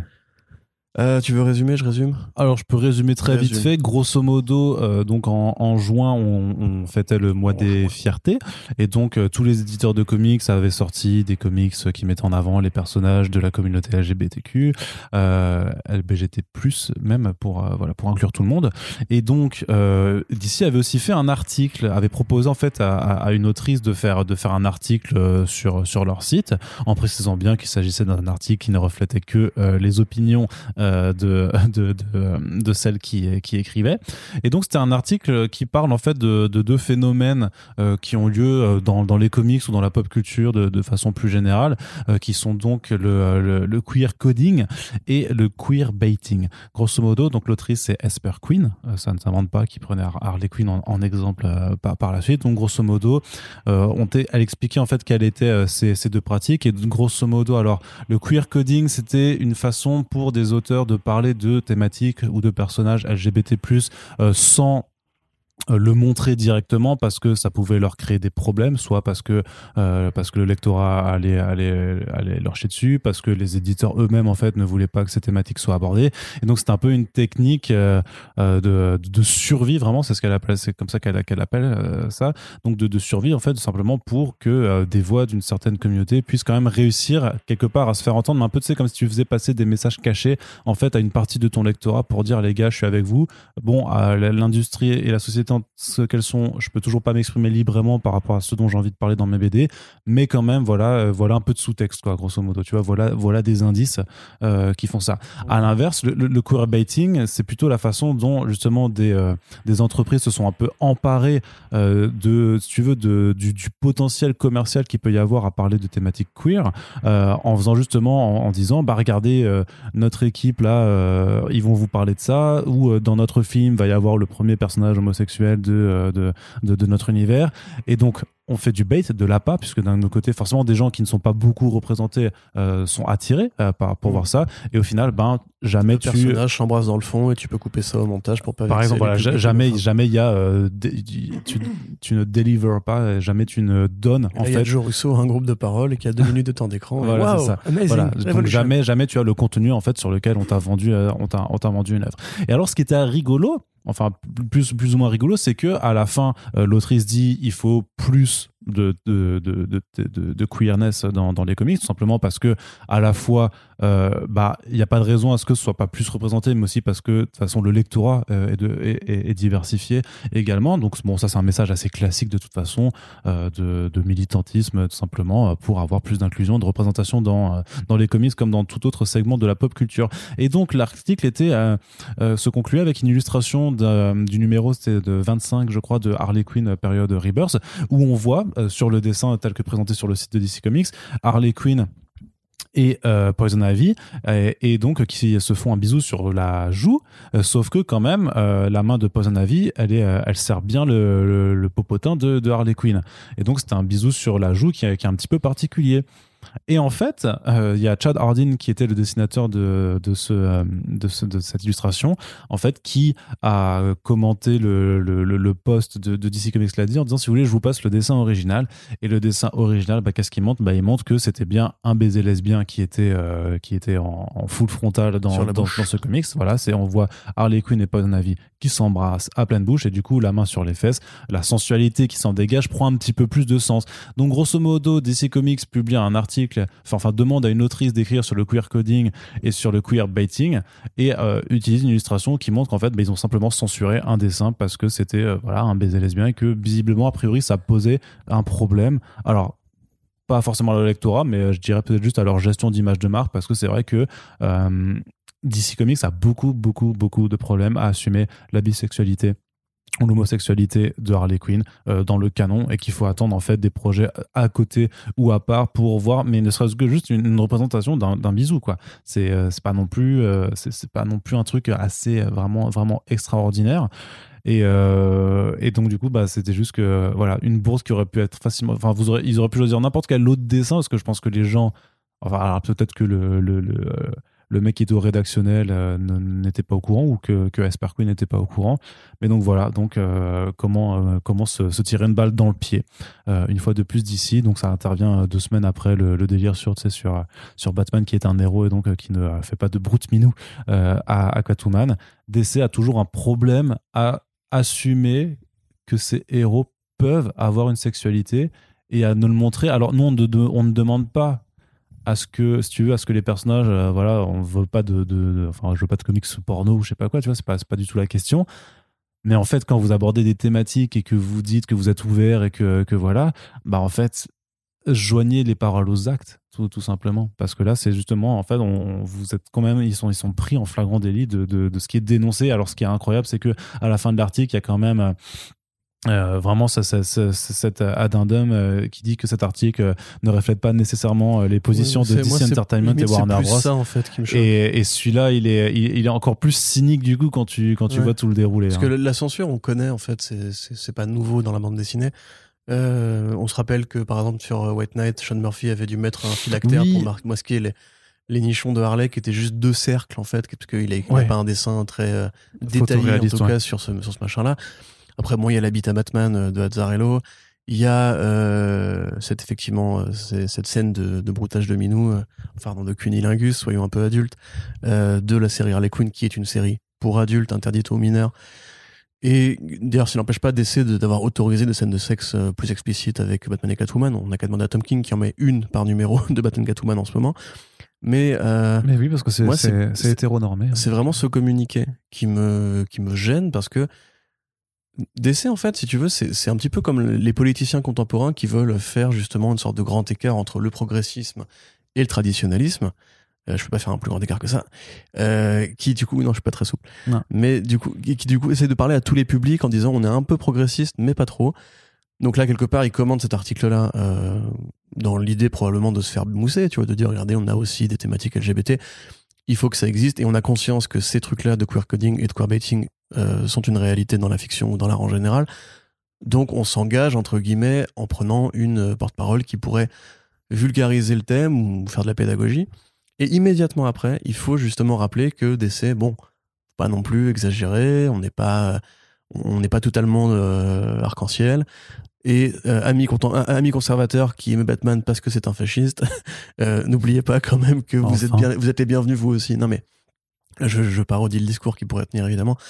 Et c'est plus ça la rigueur, tu vois, c'est vraiment le côté genre, c'est comme si à la fin de Black Panther, t'avais un carton de Disney qui disait... All lives matter, tu vois, enfin c'est ce serait affreux, What lives matter, tu vois, ce serait affreux, mais c'est un petit peu la même démarche, c'est genre tu fais un truc militant et engagé et juste après tu vas quand même rappeler que t'as rien contre les mecs qui sont homophobes, alors qu'il y a quand même des raisons d'être contre l'homophobie, c'est pas juste une question de militantisme, là l'homosexualité ou les différentes formes de sexualité existent dans la vraie vie. Quelque part, c'est déjà, en fait, c'est même le film Black Panther en lui-même et dans ce sens-là, puisque t'as quand même le méchant qui dit qu'il faut que les peuples des différentes nations d'Afrique s'unissent. Ça a quand même bien énervé tous les fachos, tous les États-Unis, même chez nous d'ailleurs, hein, et plein de mecs qui nous ont dit que le film était raciste envers les blancs, etc., etc. Enfin, bref. Mais rappelle-toi, t'as pas fait la modération, toi, à l'époque.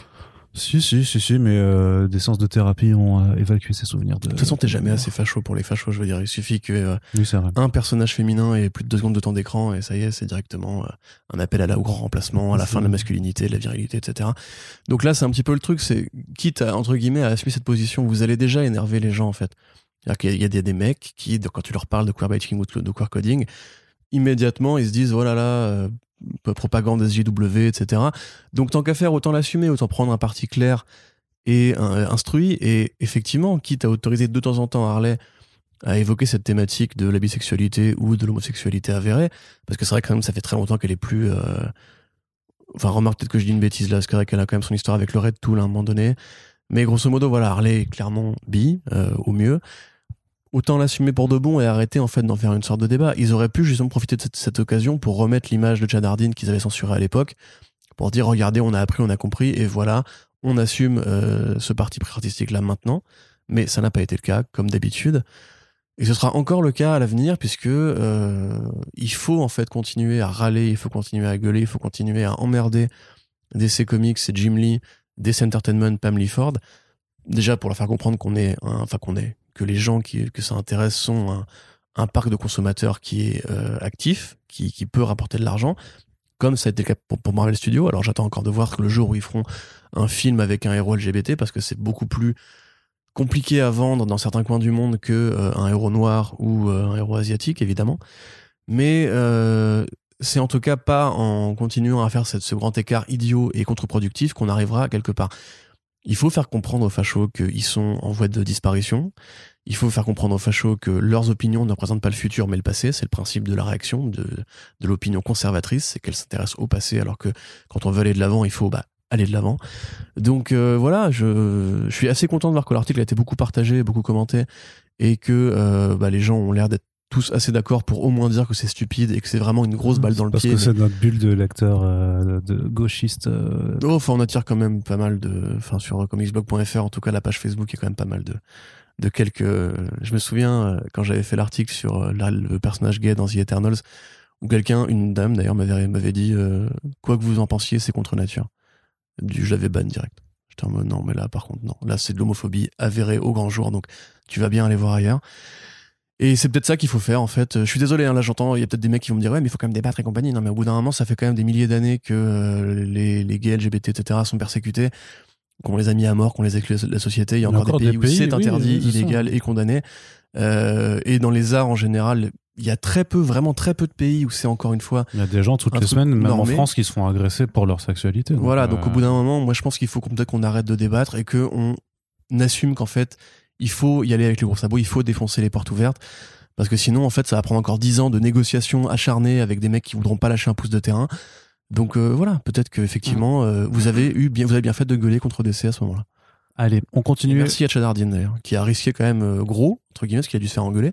Mais pareil, ouais, mais après il est plus chez eux en ce moment, je crois. Donc s'il y a d'autres artistes ou d'autres auteurs qui ont envie de, ouais, mais bon, au vu d'un employeur, peu importe lequel, tu vois, le fait de montrer un dessin qui a été refusé par l'éditeur, ça peut t'amener à te faire un peu engueuler. Mais faites-le tous et toutes, et peut-être que justement ça pourra faire changer les choses.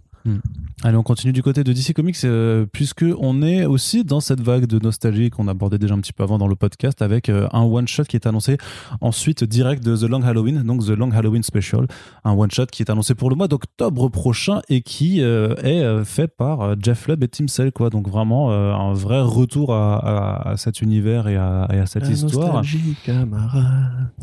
Et quelque part, mais Tim Sale nous avait dit, quand on l'avait reçu, on l'avait interviewé sur Comics Blog en 2017 déjà, le temps passe tellement vite, Corentin. Ah oui, le fameux projet secret Batman. Mais il en avait deux. Donc là, au moment, on sait quel est le premier. On sait que le second risquera d'être encore un peu 10 ans. C'est ça aussi, ouais. Ça participe. C'est vrai que tu avais fait le comparatif avec Marvel's Epilogue, de Busiek et Ross, qui était revenu pour faire un numéro interstitiel qui, a priori, était entre Marvel's et le deuxième Marvel's, puisque le deuxième Marvel's, du coup, c'est pas possible de le faire après le deuxième Marvel's, on va dire, pour des raisons évidentes.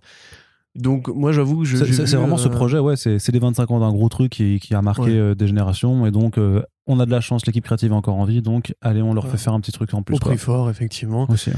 Moi j'avoue, je suis pas choqué, parce que déjà je vois très bien ce que tu peux raconter entre Amère Victoire, enfin entre Long Halloween et Amère Victoire, Dark Victory.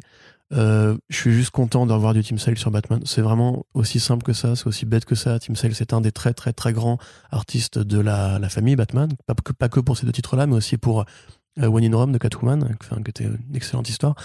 Jeff Lubb, il a perdu du talent, on va dire. Il s'est un peu égratigné en allant chez Marvel Télévision. Maintenant, c'est aussi quelque part un col blanc. C'est pas de lui que j'attends le sursaut nostalgique que j'aimerais bien, mais c'est vrai qu'avoir justement cette histoire-là, en plus, du coup, on pourra avoir un Batman Limited de Long Halloween avec ce petit complément. Ça fera quand même beaucoup de pages, remarque, mais voilà, moi je suis content, je suis Tim Sale, tu vois, c'est un mec qui manque, je trouve, aujourd'hui. Quelque part, comme tu vois, si Paul Pope veut revenir faire un numéro de 48 pages sur Batman 100, je vais pas dire, oh là là, mon Dieu, ils nous volent notre argent, c'est la nostalgie, etc. Le problème existe, et on sait par exemple qu'ils avaient proposé à Marion Bolland de faire un Killing Joke 2 à une époque. Donc DC, de toute façon, a très conscience qu'ils ont des IP, ils ont des franchises que tu peux rééditer, ou faire référence, ou ressortir en intégral, en numéro anniversaire et tout. Oui, vraiment, Killing Joke 2, ouais. Trop bien. Mais il nous faut ça. Sans Alan Moore. Meilleur truc, mais avec Alan Moore. Non mais, oui, alors, on n'est pas au pays imaginaire, Arnaud, mais c'est le pays merveilleux. Mais non, du coup, voilà, je suis content. Je vois la mécanique mercantile, je vois la mécanique mercantile, je vois comment c'est, entre guillemets, du vol, et comment DC n'arrive pas à créer de nouveaux chefs-d'œuvre. Enfin, encore que, on pourrait se poser la question. Pour Death Metal, oui. Voilà, c'est ça. Du coup, attends. Ah non. Dans 25 ans, Capullo et Snyder qui reviennent pour un numéro où en fait le Dark Side était encore en vie depuis le début et tout. Et hop, il repart pour un run de 50 ans. Ça s'appellera Dark Manhattan, je sais pas. Mais voilà, mine de rien, ça me fait quand même plaisir de revoir cet artiste que j'aime beaucoup et qui est devenu vraiment trop rare aujourd'hui. Tout à fait. Est-ce que tu es content également de l'autre annonce tonitruante chez DC Comics, là pour les titres qui arrivent cet automne, de Deep Target, une mini-série de Brandon Thomas pour mettre ensemble Green Arrow et Aquaman? Non. Brandon Thomas, je ne l'aime pas. Je sais que tu as bien aimé son Aquaman avec la mer. Il était mortel. Moi je trouve que c'était bien, c'était pas mortel et pas suffisamment pour m'endiabler, et le mec est vraiment partout sur Aquaman en ce moment, parce que c'est parce qu'il fait la mini-série sur Aqualad. Aqualad, oui, c'est ça. Oui, qui est le fils de Black Manta, effectivement, ouais. Bon, Brandon Thomas, c'est mon Jackson pas. Hyde. Mais là, c'est, disons, c'est voilà qu'il fait à la fois une mini-série The Becoming pour, en grosso modo, mettre Jackson Hyde en tant que nouvel Aquaman, j'ai l'impression, même si les vrais savent que c'est Andy Curie qui devrait avoir une série rien que pour elle. Et à côté, donc, il fait aussi ce team-up, mais très particulier. C'est la première fois qu'ils ont team-up et c'est pas du tout des personnages, alors qui sont dans la GSA ou dans la GL de temps en temps. Ils sont blonds, barbus et ils portent du vert quand même. Okay, ouais, c'est vrai qu'en fait, c'est vrai que c'est tout à fait ça. Non, mais que voilà, on les a jamais vus ensemble dans une mini-série, donc là, c'est assez rigolo de voir ce deep target. Enfin, le truc, c'est que pour une fois, j'ai été surpris d'un projet de DC, tu vois.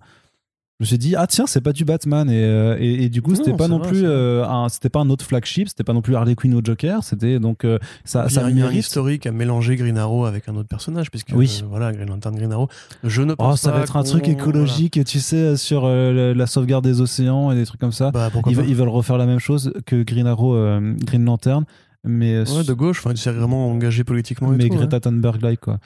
Bah pourquoi pas. On dirait que ça te choque.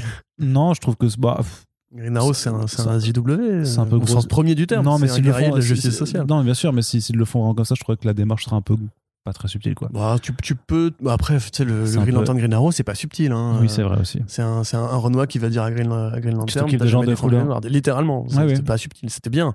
C'était super important, utile, etc. Mais c'est pas subtil. Est-ce que les gens à l'époque ont fait. Ah, mais c'est sûr, mais à l'époque, il n'y avait pas Twitter ni Reddit, donc les mecs, ils fermaient leur gueule, quoi. Et puis quelque part c'était quand même dessiné par Adams, donc à l'époque, je pense que les mecs étaient obligés de se dire ouais quand même c'est beau, putain, c'est un peu comme Maman avec 3 Jokers, tu vois, c'est nul mais c'est beau, et du coup les gens ils vont quand même acheter. Ou enfin Green Arrow, Green Lantern c'est quand même mieux que 3 Jokers, ouais. Quand même. Oui, mais à échelle d'équivalence, Fabox c'est quand même un des mecs qui comptera demain pour le DC moderne, quoi. Oui et non, parce que je pense qu'on peut quand même être d'accord que dans 100 ans quand on fera encore des top 100 des meilleurs comics existants, on mettra Green Arrow, Green Lantern dedans. On mettra toujours pas 3 Jokers. Ah oui, non, mais Green Arrow et Green Lantern, c'est bien écrit et bien dessiné. Okay, ce qui n'est pas le cas de Batman 3 Jokers. D'accord, ok. Je vais tout le podcast. Oui, les gens se disent, c'est bon, on a compris, Corentin, tu me pètes les couilles. Allez, dernières annonces pour DC pour le Black Label qui se glorifie de 2 très très beaux projets. Et ouais. Mais genre vraiment, pour le coup, zéro, là on est dans une section sans aucune ironie, c'est assez incroyable. Alors d'une part, une relance de Human Target par Tom King et Greg Smallwood.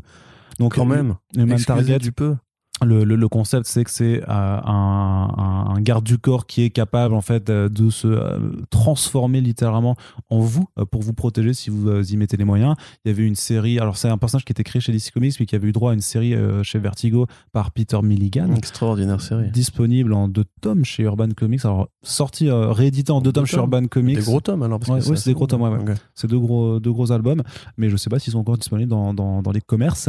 Et donc, le personnage revient. La couverture elle est déjà incroyable avec une petite vibe d'Arwin Cook sur le côté gauche, puisqu'on voit en fait donc Human Target, je me rappelle plus, c'est Richard Chance, c'est ça ? Oui, alors là, Christopher Chance, j'ai un doute juste sur le prénom. Et donc, c'est le Human Target. Ah oui, c'est le Human Target, quoi. Non, parce qu'il y a eu un autre. Braqué par la Justice League. Voilà, qui est braqué par toute la Justice League, où tu vois juste leurs mains, leurs bras, quoi. Et elle est juste trop belle, cette cover. C'est pas le premier de Moldoff, puisque lui, il n'a pas été utilisé très longtemps. C'est celui du. Oui, justement, mais oui et non, puisque c'est quand même. Celui de Peter Milligan, normalement, n'évolue pas dans un univers proper. Oui, donc là, pour le coup, ça va être une sorte de Black Label, mais qui. C'est pas une ressucée entre guillemets justement du volume de Vertigo, puisque même si Black Label a des similitudes avec Vertigo, là c'est vraiment le Human Target qui est en canon et qui va interagir avec les héros d'essai. C'est bien Christopher Chance du coup. Donc voilà, mais enfin bref, juste on est content, ce sera une mini-série et ça va pas, voilà, ça sera pas très long vu que c'est Greg Smallwood justement, mais team up de dingue quoi. Et... Ah bah oui, Tom King encore sur du Black Label, le King in Black Label. Merci.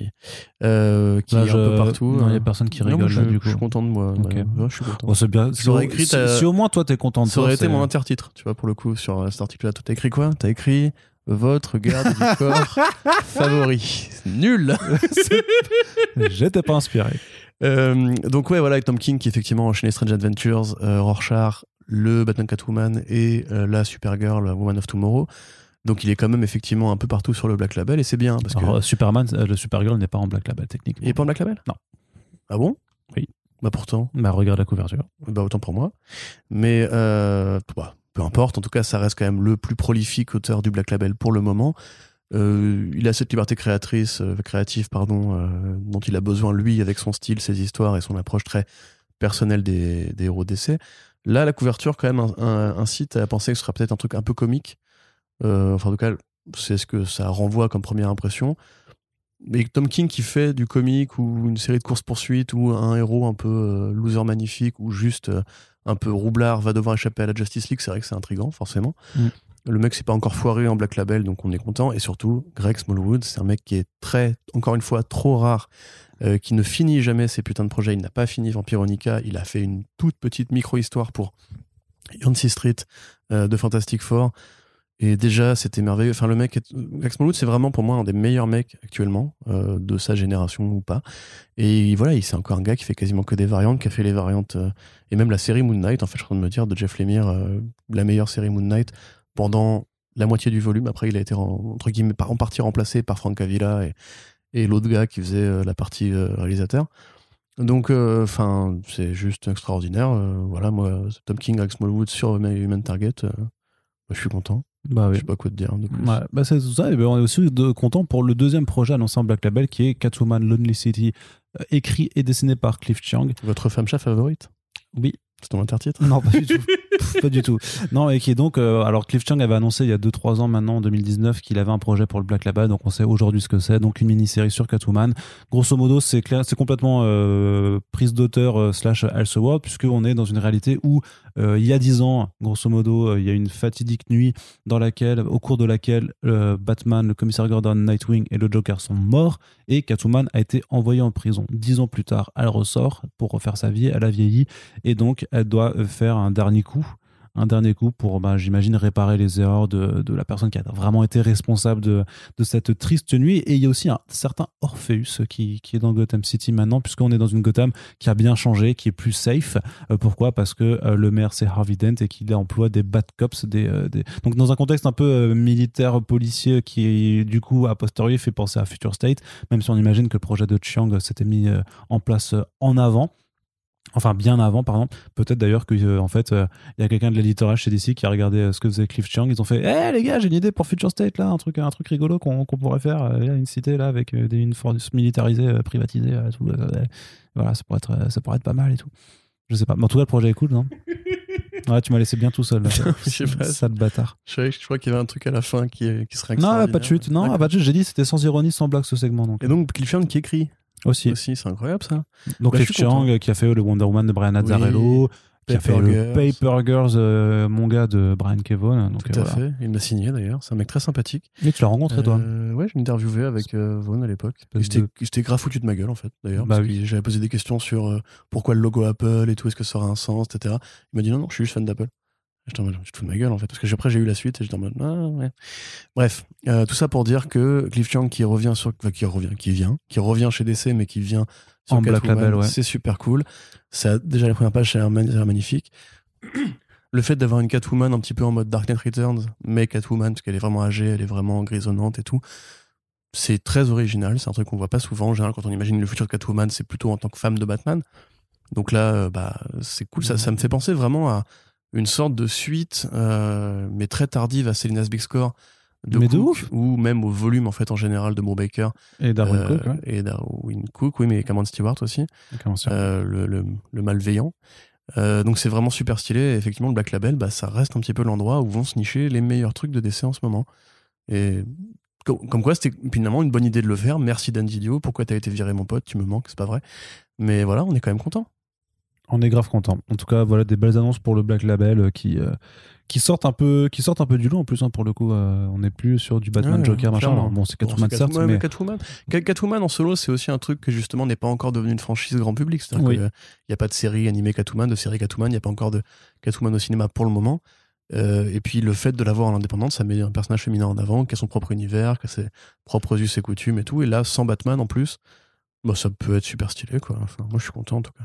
Allez, on continue avec... Je suis content, mais je suis très content quand même. Oui, non, mais on continue du coup ce que je disais avec une partie pour les séries télé. Alors, Corentin, on a regardé un nouveau trailer pour Les Maîtres de l'Univers Révélation, la série animée de Kevin Smith qui arrive à la fin du mois, qui est une suite de la série animée originelle Les Maîtres de l'Univers des années 80.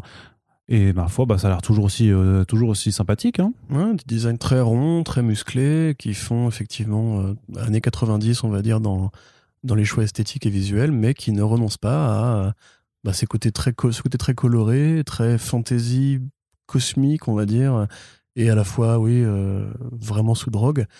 Moi, franchement, j'avoue, je l'attends au premier degré, cette série animée, parce que autant je suis pas un énorme fan, enfin, je suis pas un fan au premier degré de Musclor, parce que j'aime bien regarder les vieux épisodes qui sont complètement débiles et qui sont une usine à mème extraordinaire. Autant là, tu sens que Smith a pris ça au sérieux, qu'il a l'air vraiment de s'investir dedans, et que bah, c'est vrai que voir Netflix qui fait de la bonne série animée comme ça, ça donne un petit peu d'espoir pour même d'autres projets ultérieurs.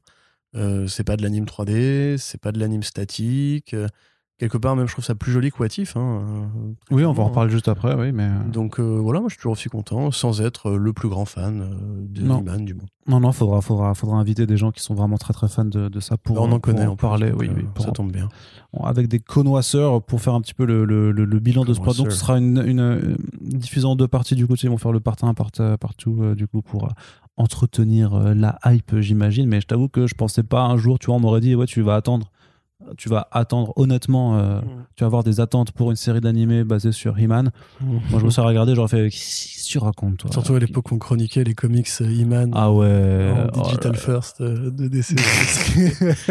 Vraiment, je crois qu'il faut que je retrouve toutes les critiques débiles que j'ai écrites à cette époque pour en faire un post de blog ou quoi, mais oui, effectivement, on vient de loin. Ouais, clairement. Ah oui, c'est vrai que j'avais vraiment pas d'air. J'avais décrit le film Jackie Chan dans le Bronx, j'avais donné une recette de burger VG. Je crois qu'il y avait un truc aussi, j'avais écrit une vraie petite nouvelle en fait à un moment donné sur un mec qui ramène des vidéos porno, je sais pas. Enfin, il y avait vraiment un truc bizarre que j'avais écrit. Ça, je manquais d'inspiration. Tout pour ne pas faire la review de ce truc et juste dire que c'était pas ouf quoi.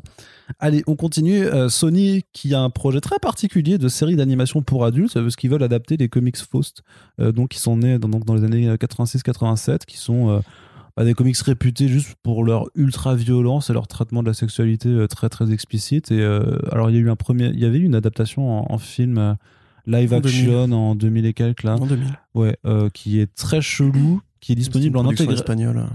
Italienne, non, espagnole, ouais, qui avait été nommée à Style. Mais en langage anglais. Ah, ouais. Qui avait été nommé quand même à Sitges quand même au festival quoi. Et qui est disponible en intégralité sur YouTube. Et vous pouvez regarder, et c'est pas très bien filmé, c'est très chelou, vraiment très très chelou. Et pourquoi ils veulent faire ça du coup ? Bah, j'avoue que le projet tombe un peu de nulle part, parce qu'effectivement Faust, moi j'avais plus ou moins l'impression que ça avait été assez oublié quand même. Donc pour vous résumer, Faust, donc, qui s'inspire évidemment de la tragédie de Goethe, qui elle-même s'inspire de la légende germanique, qui elle-même s'inspire d'un vrai mec, donc Faust. Raconte un petit peu justement dans une ville très Dark Knight Returns, très Daredevil de Frank Miller, donc une ville aux mains des gangs avec un très gros mafieux qui dirige un peu tout ça. Raconte comment un mec, John Jaspers, va se faire donc était lui-même un tueur à gages, va se faire assassiner et revenir sous les traits du Faust, donc dans la tradition justement de un petit peu comme dans le Fantôme de l'Opéra ou V pour Vendetta, le côté le héros est assassiné et revient. Ces deux œuvres-là ont été inspirées évidemment par Faust, donc voilà. Et va combattre son Méphistophélès qui sera justement M, donc le grand truand à la Wilson Fisk de cette ville, qui est un mec vraiment intelligent, manipulateur, caractériel et tout. Donc jusqu'ici rien d'original, mais effectivement la BD à l'époque, donc, qui était éditée chez North Star, était effectivement assez violente. C'était beaucoup de scènes d'arrachage de mâchoires et tout, il combat avec des griffes à la Wolverine. À l'époque où justement Wolverine n'était peut-être pas encore aussi violent graphiquement ou aussi sanglant, et là c'est beaucoup de sang, beaucoup beaucoup de sang. Et aussi une violence psychologique, puisque dans le canon justement de des années 80, où on réfléchissait beaucoup justement à ce qu'était vraiment le danger social, notamment pour les filles qui traversaient les rues la nuit, comme dans DKR, comme dans le Longbow Hunters, il y a effectivement des scènes de viol assez noires. Il y a des scènes de viol entre mecs aussi, où il y a deux gangsters qui sont les deux, on va dire, les deux vilains principaux qu'on voit dans la première mini-série, où il y a des scènes d'agression entre eux aussi. C'est vraiment très curieux, c'est vraiment très, très Bresson. Hein. C'est une série qui est assez étouffante. C'est en noir et blanc. C'est une série qui est assez étouffante, mais qui a marqué justement à l'époque grâce à ça. À l'époque, le marché des comics était évidemment plus important. Hein. Donc les numéros se vendaient par dizaines de milliers. Donc c'est pas du tout un tout petit truc, etc. C'est pas confidentiel, hein. C'est même une page Wikipédia quelque part, Faust. Donc ça montre que ça a quand même imprimé les esprits. Et c'est souvent considéré comme effectivement l'anticipation de Spawn, parce que le héros mort qui revient à la vie dans un truc un peu violent, un peu sombre, une ville un petit peu en ruine et compagnie, et qui va se venger. Et évidemment, le plus évident étant The Crow, puisque The Crow est presque un plagiat de Faust en vérité. Bon, ils ont des références communes tous les deux. On est pas... Faust n'a rien inventé, hein. Même le côté musical, parce qu'il y a, à un moment donné, il arrive et il chante du James Brown, tu vois, par exemple. Pareil, M le communique avec lui à travers des chansons. Donc ça, c'est le côté Phantom of the Opera de Brian De Palma, où justement la musique prend un rôle très important dans la réécriture du mythe de Faust. Donc Faust n'a rien inventé, mais c'est vrai qu'il a posé ses premières pierres justement d'un truc qui sera beaucoup repris ensuite dans les années 90, le violent, le mec assassiné qui veut se venger, l'anti-héros à fond. Donc voilà, ça va être fait en série animée par Matt Pizzolo, qui est lui-même auteur de comics et réalisateur et producteur activiste. C'est un mec très particulier qui justement, c'est une des figures de proue de Black Mask, qui donc a fait plein de séries pour eux, mais c'est des séries un peu méta-univers, c'est-à-dire qu'il fait aussi, à côté de ces séries-là, comme pour Godkiller, des aventures audio, de la fiction écrite, du storyboard et compagnie, et il a déjà adapté un de ses propres travaux dans un film indépendant. J'avoue que le croisement, et en série animée en plus, le croisement des alliances, je sais pas trop, parce que une série animée du coup violente par un mec qui est ouvertement très à gauche et activiste politique, qui va arriver sur Sony Pictures, donc je sais, animation, enfin télévision, je sais pas vraiment ce qu'ils font là récemment. Donc c'est quand même un studio qui a les moyens, qui probablement viserait le grand public. Donc le grand public adulte, quand même. Je pense que tu fais pas. Enfin, si parfois tu peux le faire, parfois t'adaptes des projets d'horreur sans faire de l'horreur, mais ou des projets pour adultes qui ne deviennent plus pour adultes. Mais là, j'imagine que quand même, si tu dis on va faire Faust, c'est pas pour faire Mickey, quoi. Le seul truc qui me paraîtrait cohérent dans cette démarche-là, ce serait qu'en fait, ils ont vu le succès de Invincible sur Prime et qu'ils se sont dit qu'est-ce qu'il y a comme héros violent qui défouraille un peu et qui coûterait pas cher à adapter, enfin, qui coûterait pas cher en termes de droits à récupérer. Bah écoute, le premier, entre guillemets, de cette généalogie-là, ça reste Faust, puisque même si le Punisher tuait avant, même si Wolverine tuait avant, Faust, ça reste quand même le premier qui, vraiment, longtemps avant Kirkman, a imposé le fameux gag, comme on dit dans les slashers, c'est-à-dire la scène d'éviscération graphique très violente, parce que c'est pour ça que t'es là en fait. Donc peut-être que il y a des concordances à trouver. Peut-être qu'ils veulent faire leur invincible Bresson du coup. Et en anticipation justement de Spawn aussi, qui doit avoir une série animée ou je sais pas quoi. McFarlane il parle beaucoup et pour l'instant il n'y a rien de signé, il n'y a rien de produit. Allez, on continue justement toujours dans l'animation. Qu'as-tu pensé du premier trailer de What If, la série donc qui explore le multivers de Marvel Studios. Grosso modo, de ce qu'on comprend avec le trailer de l'histoire, c'est qu'une équipe en fait d'Avengers du multivers va être formée en allant explorer différents mondes parallèles dans lesquels les événements des films que vous connaissez tous en fait ne se déroulent pas de la même façon. Donc on a eu le premier trailer qui nous annonce que ça arrive le 11 août, que ça démarre sa diffusion le 11 août prochain. Et autant les effets pyrotechniques et tout ça spéciaux sont plutôt jolis, autant je trouve que la direction artistique au niveau des visages et de l'animation des visages des personnages, y a quelque chose parfois qui est un peu cringe quoi, parce que ça essaye de coller aussi un peu au visage des acteurs et le truc c'est que en plus t'as un décalage du coup à ce moment là parce que t'as plusieurs personnages dont quand même Captain Marvel, Steve Rogers et Tony Stark qui n'ont pas droit à leur doublage avec les vrais acteurs de Marvel Studios, alors que tous les autres y ont droit. Bah, probablement parce que Robert Downey Jr. coûtait un peu cher et que ces acteurs-là, typiquement, sont sortis de leur contrat et que ça aurait coûté trop cher de les faire revenir, je pense. Ouais, mais le truc, c'est que je me demande toujours, alors je suis peut-être très naïf et très con là-dessus, mais je me dis, vous avez fait ça pendant 10 ans, machin, en vrai...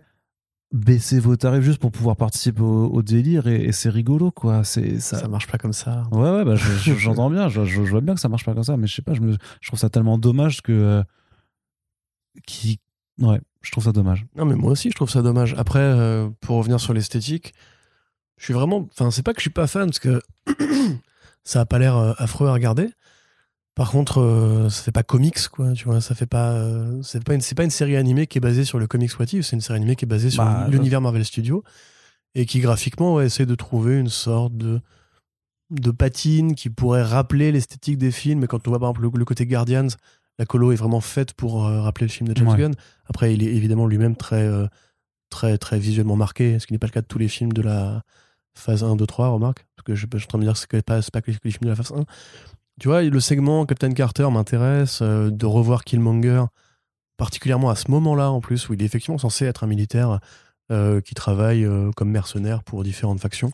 C'est intéressant. Il y a les twists qui ont l'air intéressants. En plus, ça tombe après Loki, qui normalement devrait faire jaillir justement l'idée du multivers en canon pour Marvel Studios. Donc, je suis intrigué. Après, par contre, j'ai vraiment du mal à m'emballer parce que ils ont évité aucun des pièges. Tu vois, le piège de justement pas faire revenir l'ensemble du casting, qui aurait été une façon de dire au revoir, comme on dit au revoir à Chadwick. Dans la série animée, on aurait pu dire au revoir à Tony. Non, décidément. On aurait pu dire au revoir à Tony, à Chris, enfin, à Captain America, etc. Avec leur voix originale, ça aurait été sympa. Là, ils ont pas réussi à le faire. Le côté, un épisode, un style graphique, ils auraient dû faire ça, ils vont pas le faire. Le côté vraiment crypto avec le Watcher qui va narrer tous les épisodes. Mais du coup, non, c'est parce sympa, que. Mais du coup, le truc, c'est que c'est pas ça, parce que clairement, il y a une histoire, en fait. Et je te dis, c'est. Tu penses qu'il y a une continuité Oui, mais c'est sûr. Non, mais c'est sûr.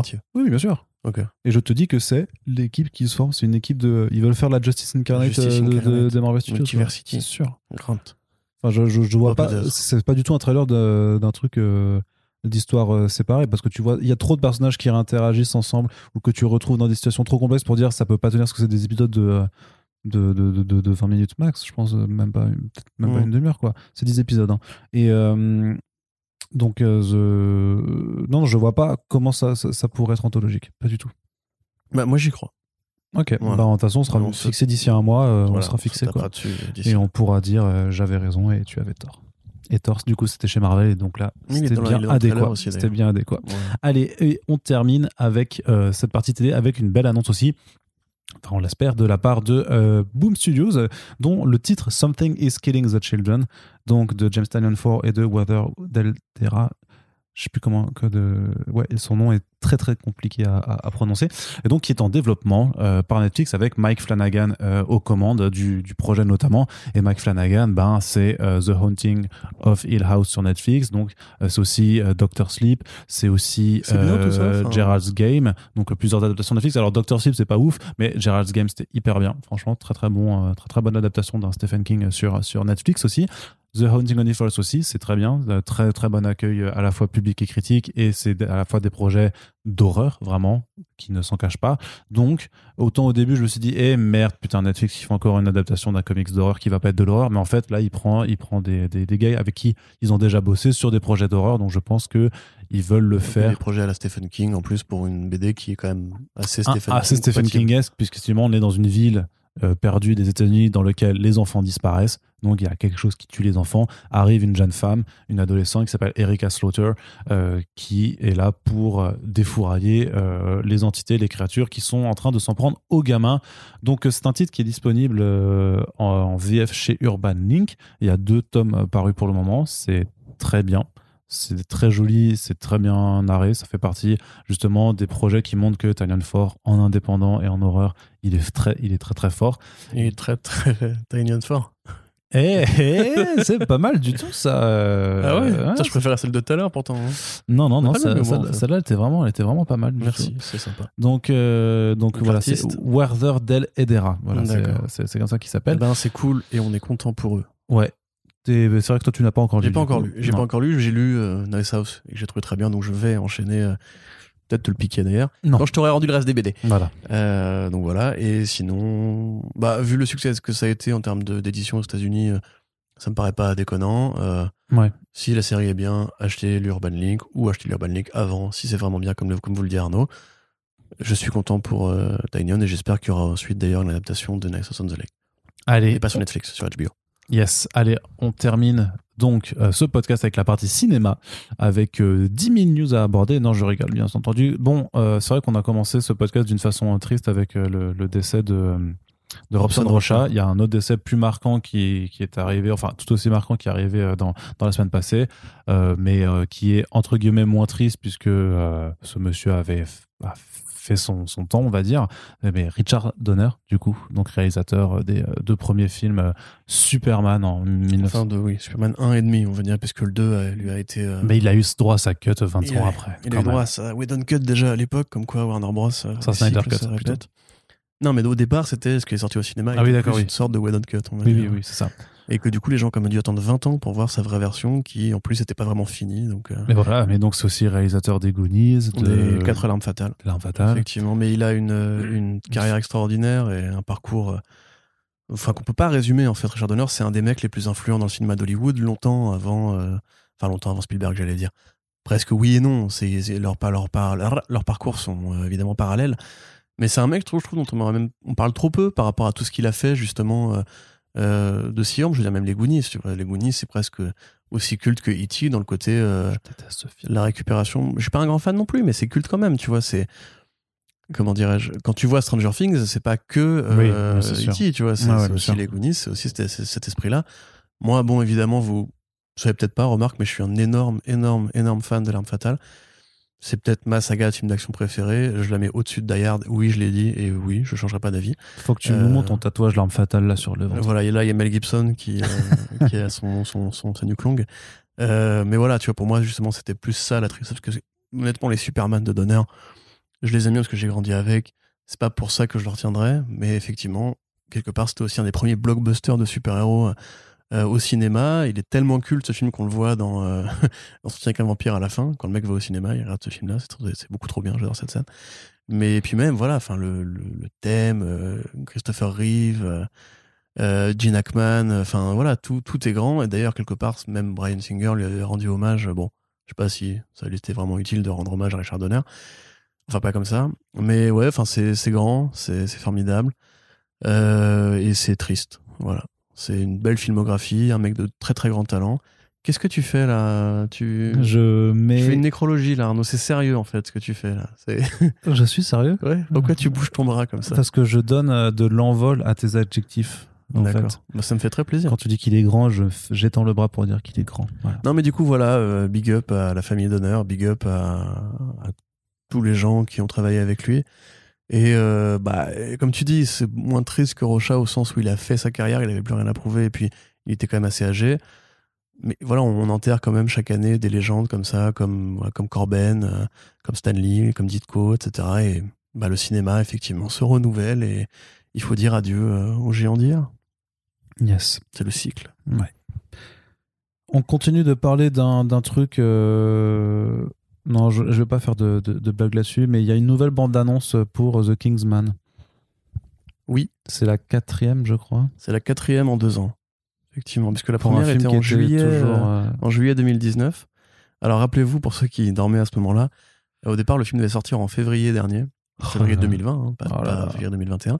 Et là-dessus, la Fox, donc Disney, a eu l'intelligence de le repousser de 7 mois, en septembre. Donc, je sais pas à quoi ils pensaient à l'époque, parce que la concurrence en face c'était pas si rude que ça à l'époque. Il y avait pas le mais il s'éclatait. BRZRKR, c'est triste à dire, mais il y avait Bloodshot aussi, ouais. Cette période là, ouais.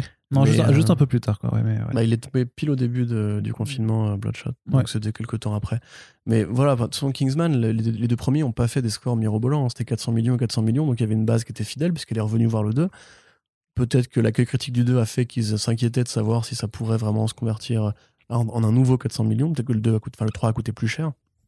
Enfin, le 3, qui est donc la préquelle, donc le moins 1, a coûté plus cher. Mais c'était stupide de le faire à l'époque. Et ça montrait déjà que Disney avait... C'est un petit peu le moment de la rhétorique. Si là, Disney perd de l'argent, c'est à cause des productions de la Fox qui sont toutes foirées alors qu'ils n'ont fait aucun effort pour les accompagner. Là, j'ai même du mal à comprendre pourquoi, quelque part 6 mois avant, parce que ça sort en décembre, hein. Ils nous refoutent une bande-annonce, alors que c'est le moment où, entre guillemets, personne ne pense à The Kingsman. On a déjà oublié cette bande-annonce.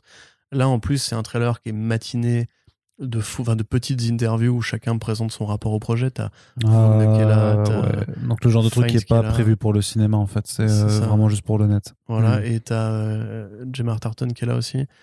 Donc, je ne comprends pas l'intérêt. Je pense vraiment que Disney a perdu espoir dans ce projet, comme ils avaient perdu espoir en New Mutants et comme ils avaient perdu espoir en Dark Phoenix aussi, quelque part. À mon avis, voilà, c'est un truc qu'ils n'ont pas voulu faire. Ils n'ont pas produit ce film. C'est la Fox qui l'a produit. Ils se sont retrouvés avec le fait de devoir l'assumer. Et comme ils ne savent pas si ça marchera ou si ça ne marchera pas, bah, ils communiquent n'importe comment. Là, franchement, le sortir en décembre, quand même, il y a quoi ? Il y a Dune. Non, c'est en novembre, Dune. C'est en novembre, ok, bon. C'est même pas. Il n'a pas même été annoncé avant ça. Spider-Man, il sort quand ? Il sort en décembre. Voilà, tu mets Spider-Man en face. Après, justement, une fin d'année où il y aura quand même eu du coup Dune. Après, ils ne seront pas en concurrence les deux, quoi. Et... Non, mais c'est la même maison, finalement. Mais les gens. Là, ils l'ont même pas dit qu'ils le mettaient sur Disney+, tu vois, ce qui aurait pu être moyen de sauver les coups, entre guillemets, parce que. C'est typiquement le genre de film. Est-ce que les gens vont avoir envie de retourner au cinéma pour ça ? Je suis pas persuadé. Moi, j'aime bien les deux premiers. Enfin, on peut parier que si c'est pas la merde totale, à la fin de l'année, les gens ne reviendront pas au cinéma. Ils iront au cinéma, tout simplement. Quoi. Mais... Oui, enfin, après, je sais pas si tu sais, on peut parler de ce petit variant qui... Non, je vois pas de quoi tu parles. Moi non plus. Moi non plus. Je sais pas où on sera d'ici le mois de décembre, d'ailleurs. Ouais. Ce sera pas encore le monde d'après. Non, pas sûr, ouais. Donc voilà. En tout cas, la bande-annonce, c'est sympa. Plutôt de bonne facture. D'accord. J'ai une nouvelle à t'annoncer, Corentin. Ouais. Marvel Studios et DC Films ne seront de nouveau pas présents au Comic-Con at Home cette année. Quelle surprise! Quelle surprise! Tu vois, la voix s'éraille à l'annonce, cette surprise, tellement je suis quoi d'étonnement. Non, bah voilà, comme on l'a déjà dit à plusieurs reprises, maintenant on n'est plus à une ère de fédération et de communauté, on est à une ère d'égoïsme et d'individualisme. Donc Disney, qui effectivement pèse tellement lourd qu'ils n'ont plus besoin du tout de participer à ce genre de grandes messes qui normalement sont censées rassembler. Alors, je te coupe quand même, mais disons qu'ils n'ont pas besoin de le faire si c'est juste un truc en ligne, quoi. Ils reviendront forcément quand il y aura du peuple et quand il y aura un All Age dans lequel on pourra venir avec la casquette vissée à l'envers sur la tête en disant « Hey les gars, c'est la phase 5 de Marvel Studios, c'est complètement différent ». Mais justement, mais parce que justement, ce sera complètement différent cette fois. Putain, le vrai monde d'après, quoi. Parce que je suis Kevin Feige 2 avec la casquette à l'envers. Mais tu vois, non, mais voilà, Quand il y aura vraiment du peuple à impressionner et vraiment des effets de foule à avoir, parce qu'ils ont besoin de ça, tu sais, parce qu'après ils pourront faire leur trailer où ils diront tu sais, en mode souvenir, avec, tu sais, quand Nathalie Portman était venue soulever le marteau et tout ça, ce genre de moment tu peux les créer. Oui, parce que t'imagines, si tu le fais juste sur une vieille conférence Zoom, c'est pas le même effet. Le Investors Day, ils ont pas eu besoin de ce genre de moment là pour que ce qu'ils vont annoncer marche et enthousiasme les foules, hein. Oui, mais du coup c'était leur prod, c'était pas juste des Non, c'est vrai, peut-être. Ouais, écoute, on verra bien, mais la D23, le Investors Day, j'ai vraiment l'impression que DC Fandom, voilà, que les deux plus grosses boîtes ont envie en fait de faire ces sessions et de ne plus partager le temps d'antenne. Ils font ces sessions puisqu'ils font leur session, du coup. Voilà, c'est waouh. Et après tu critiques mes vannes. C'est pas une vanne, c'est je joue sur les mots, je suis un poète. Je fais un trait d'esprit. Je suis un poète moderne. Waouh. Mais voilà, et puis pour le fandom, effectivement, encore une fois, je pense que dans leur point de vue, c'était une réussite, parce qu'on a quand même beaucoup parlé de cet événement. Qui avait effectivement son Snyder trailer, son The Batman trailer, et moi c'est vrai que je le remets de temps en temps et je suis tellement content de ce trailer. Je te rappelle qu'ils ont annoncé des jeux vidéo aussi. Oui, non, je me rappelle pas. Moi, je me rappelle de la partie de Loup-Garou et qu'à la fin Matt Reeves il a fait un speech mais incroyablement long, avec c'était Tyler qui l'interviewait, où il parlait de la mystique des chauves-souris, voilà, ou je sais pas quoi. Il disait, ouais, donc vous verrez que ce plan de 30 secondes là dans le film, c'est parce qu'en fait lu Detective Comics 187. En vrai, c'était marrant, mais c'est vrai que sur le stream, on était vraiment nous au bout de nos vies, et je me souviens qu'on avait vraiment déconné, en mode genre plus personne l'écoutait, on disait juste, mais balance le trailer, ta gueule, c'est bon, tu parleras après, balance le trailer, on va aller se coucher là. Et voilà, bon, tel quel. Si les deux boîtes s'y retrouvent quelque part, tant mieux pour elles. Si c'est vrai que ça peut en plus morceler, parce que ça c'est toujours un moment un peu frénétique pour nous autres journalistes quand arrive la Comic-Con, enfin les Comic-Con. Mais je trouve quand même que c'est un peu bête, parce que le Festival de Cannes, c'est pas chaque distributeur ou chaque studio qui fait ses projections ou son jury à soi. Il y a un côté communautaire, et c'est ça qui est intéressant en fait. C'est le moment où tout le monde se rassemble pour parler du même sujet, pour évoquer les mêmes centres d'intérêt, etc. Il y a des passerelles qui sont, il y a des recrutements qui sont dans les conventions, il y a des artistes Marvel qui ont été recrutés en convention, comme Coppel, par exemple. Il y a comme ça des vases communicants qui sont importants d'avoir, même pour les gens, c'est plus économique.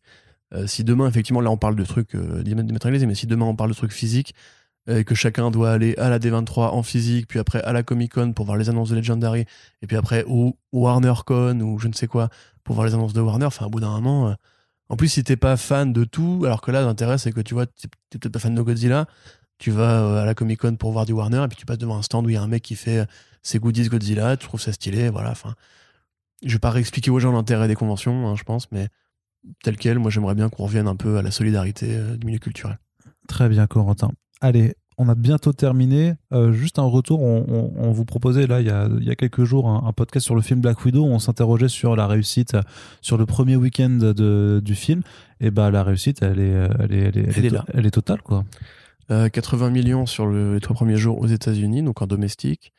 78 millions à l'international, voilà, et 60 déjà... millions supplémentaires avec l'offre premium de Disney+, qui est donc aux États-Unis, au Canada et dans tous les pays d'Europe, sauf la France, quoi. Donc déjà un chiffre d'affaires qui rembourse le budget de production. Je dis bien le budget de production et pas de promotion, qui a quand même été beaucoup plus cher à cause de la pandémie, parce qu'il a fallu refaire une campagne d'affichage, reprogrammer des trailers, reprogrammer une tournée presse, etc. Et donc booker les acteurs pour ça. Et aussi un chiffre d'affaires et pas des bénéfices, puisque comme on le sait, et c'est là que c'est intéressant, quand un film sort en salle, le budget est partagé. Alors déjà, il faut les frais d'exploitation, les frais d'impression des copies, les frais de distribution, ce qui demande du personnel pour communiquer avec les salles et négocier avec les salles, etc. Et puis les salles, évidemment, prennent leur part à elles. Il faut des gens pour faire le hobby transfert avec le fichier VLC de notre... Je vais t'éclater ta gueule.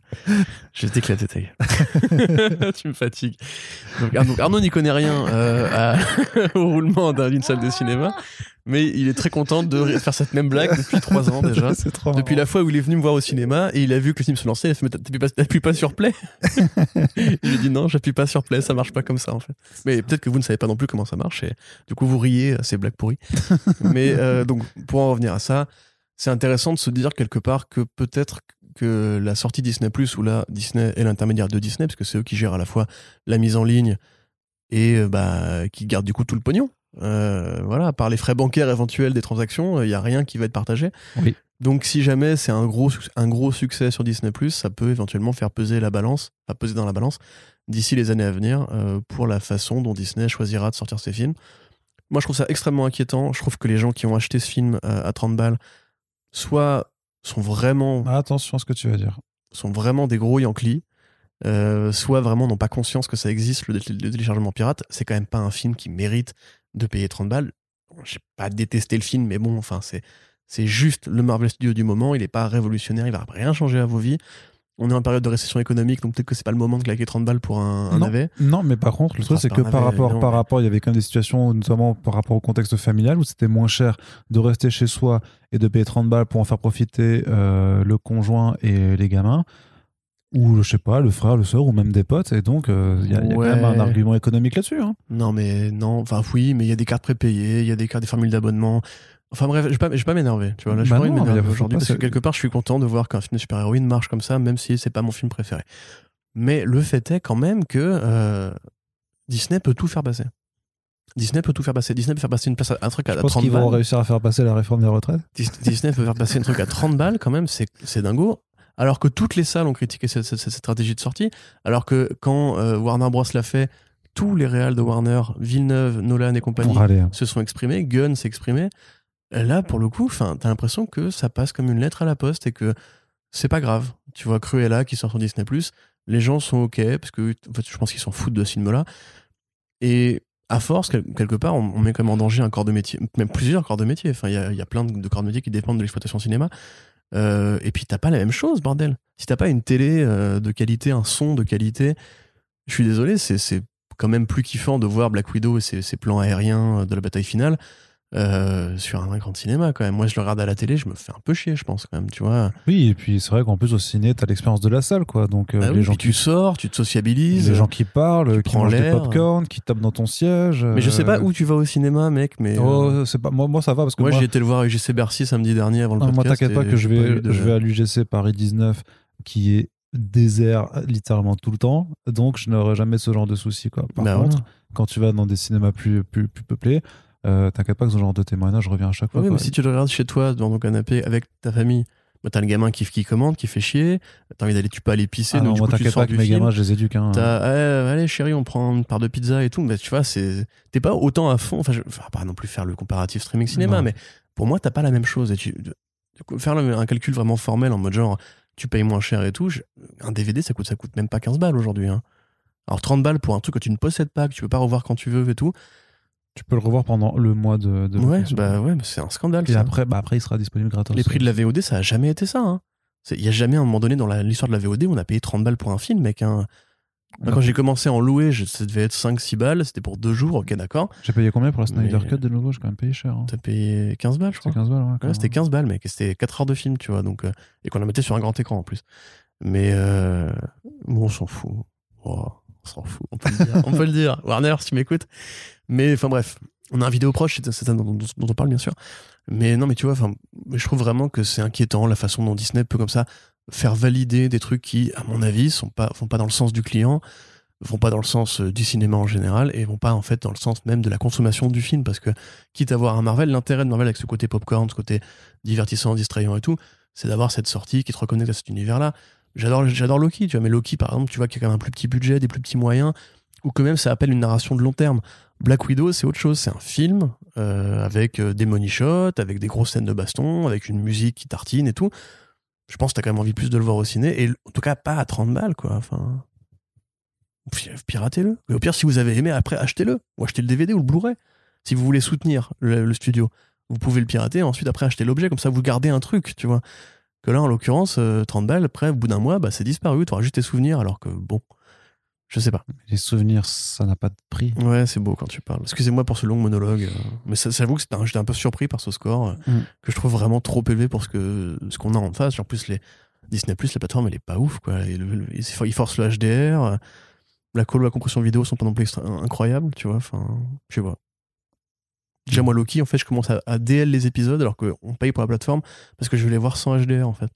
J'arrive pas à trouver l'option pour enlever la HDR du téléviseur quand je regarde une série Marvel. Mais pourquoi t'aimes pas le HDR ? C'est affreux, frère. Non, c'est affreux, c'est horrible. Bon, autre débat, j'en ai pas le temps là. D'accord, mais... très bien. Allez, la prochaine fois. On conclut juste alors avec une annonce rigolote, c'est que il va bien y avoir un Zack Snyder's Justice League 2 de fait, mais pas par Warner, mais par les fans. En fait, il y a un projet donc qui s'appelle... Alors le titre exprès je l'ai plus, ça tombe bien, j'adore quand j'ai des trous de mémoire au moment où je parle, mais donc c'est un projet qui vise à recréer ce qu'aurait pu être ce Justice League 2 en se basant sur les dessins de Jim Lee, tu sais, qui ont été exposés, qui sont sortis quand tout le plan incroyable à base de Lois Lane enceinte de Batman sont sortis, et donc en fait l'idée c'est de faire une sorte de motion comic où on va animer les dessins de Jim Lee pour... oui, c'est ça. Hein. C'est ça le projet. Et donc, d'animer les dessins de Jim Lee avec une narration, a priori, par Ray Porter, qui est l'acteur qui a donné sa voix à Darkseid. Et ce sera fait par les fans. Quoi ? Qu'est-ce que c'est ? C'est un vrai projet, frère. Les dessins de Jim Lee, mais c'est des crayonnés pas finis. Bah, c'est pas grave. Avec un petit peu d'animation, tu pourras juste les faire bouger vaguement. À mon avis, ça va pas être incroyable, hein. C'est clairement juste une rustine qui est faite à la fois par les fans, du coup, pour les fans, juste pour se faire kiffer, et aussi une opération de communication sur Restore the Snyderverse, machin. Ils vont pas juste le faire en BD, comme j'avais dit ? Non, parce qu'en BD, ça demanderait à ce que DC Comics le fasse, puisque Ils auraient tout à y gagner, mec. Enfin, financièrement, c'est au-dessus de BRZRKR, je pense, en termes de vente. Hein. Les fanzous qui sont prêts à mettre de la thune pour ça... Oui, mais je pense que dans la direction de Warner, valider tout ce qui est en rapport avec Zack Snyder, franchement... Il fallait réfléchir avant de faire le film. Hein. Non, mais je veux dire, c'est comme les fachos pour lesquels tu seras jamais assez facho, tu vois. Tu seras jamais assez Zack Snyder Zouz pour les Zack Snyder Zouz. Franchement, donc, à mon avis, si demain... Si tu leur donnes Zack Snyder 2, ils vont demander le 3. Non, mais si demain Jim Lee dit « Je vais illustrer en BD le script de The Justice League », qui se veut faire Jimmy là-dedans ? Laisse-le tranquille, Jimmy, il a des gosses à mourir. Bon, bah, Jason Fabok... mais lui aussi, il a une vie à avoir. Bon, mais tu me fais chier, un mec qui a un style expansif, un peu musclé... Brett Booth. C'est tout ce qu'il mérite. Voilà, Brett Booth, exactement. Brett Booth, voilà, très bien. Ou David Finch, tu vois, tu prends. Non, respecte David Finch, respecte pas Brett Booth. Mais arrête, c'est pas une question, mais on s'en fout, peu importe. Ils sortent ça en BD, ils font, même limite, ils font une campagne de précommande sur Comme Boom. Franchement, mec, je pense que ça cartonne. Mais The Dreamscapes of Justice League, a motion comic, ça s'appelle. Parce que là, pour le coup, ça va être pauvre, un peu, non ? J'essaie de pas trouver. Je pense que non, mais faut pas être méchant, mais je pense qu'effectivement ça va être un truc de fans pour les fans qui est vraiment en termes de réussite, mais qui est plus là comme un objet de communication plutôt que comme un vrai Enfin, après c'est plutôt cool de les voir se bouger comme ça, parce qu'il faut de la motive quand même, tu vois. Ça va demander des efforts, ça va demander du taf. Parce qu'il y a pas juste. Ils veulent aussi faire mettre en avant l'Association for American Suicide Prevention. Donc c'est toujours dans cette même optique mi fandom, mi caritatif. Après, à voir ce que ça peut donner, quoi. Mais oui, je doute que ce soit formidable. Mais si ça fait plaisir aux gens qui veulent absolument voir ça. Si vous êtes fan du Snyderverse, etc., franchement, lancez une pétition en anglais pour demander à DC de faire la BD, bordel. Ah. Le script, il est écrit, c'est faisable. N'importe quel mec avec deux ronds de bon sens ou qui a déjà vu un film de Zack Snyder peut le faire en dessin. C'est incroyable quand même, cette politique de mettre la poussière sous le tapis. Le Batman 3 de Burton, ou le Catwoman de Burton, qui ont été écrits, qui ne sont jamais sortis. Le Batman 3 de Schumacher, qui avait été écrit. Ils avaient même parlé de le faire en BD à une époque, je crois. Tous les trucs qui ont été... Le Spider-Man 4 aussi, où Alex Ross, a priori, devait le faire à un moment donné. En tout cas, lui croyait qu'il devait le faire. Mais sortez ces putains de projets abandonnés en comics, bordel. C'est un truc de ouf, ça. Pourquoi est-ce qu'on sort les scripts si on ne peut pas, après, derrière, juste avoir un truc aussi économique, enfin économe que le comics pour justement purger un petit peu cette frustration de fan. C'est un peu dommage quand même. Ouais. Je vois pas en plus quel risque prendrait Warner. Ils ont déjà validé la Zack Snyder Justice League. Donc partant de là, c'est foutu. De toute façon, les fans, ils vont jamais les lâcher. Bah, voilà. Sauf quand ils seront morts, du coup.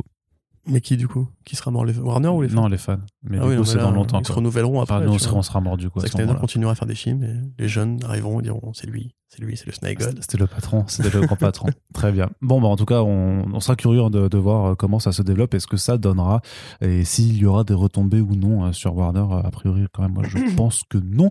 Et on va se quitter là-dessus, très cher Corentin. On espère que ce voix cassée. On espère que ce podcast vous a plu. N'hésitez pas à réagir sur tous les sujets qui sont abordés à la fois sur les réseaux sociaux mais également sur le WordPress puisque le WordPress il est en ligne, c'est www.first-print.fr, donc vous pouvez commenter sur les articles dès à présent, c'est le feu de Dieu, c'est trop bien, c'est trop cool, on espère vous y voir nombreux pour prolonger la discussion et on vous rappelle de toute façon que sinon pour faire découvrir le podcast et les émissions, eh bien, il faut simplement partager le plus possible sur les réseaux les émissions, que ce soit les liens du podcast sur Ocha ou les liens des articles qu'on crée sur le WordPress maintenant pour les mettre en avant. Merci encore à toutes et tous de nous avoir écoutés et on se dit à très bientôt pour le prochain podcast. Salut.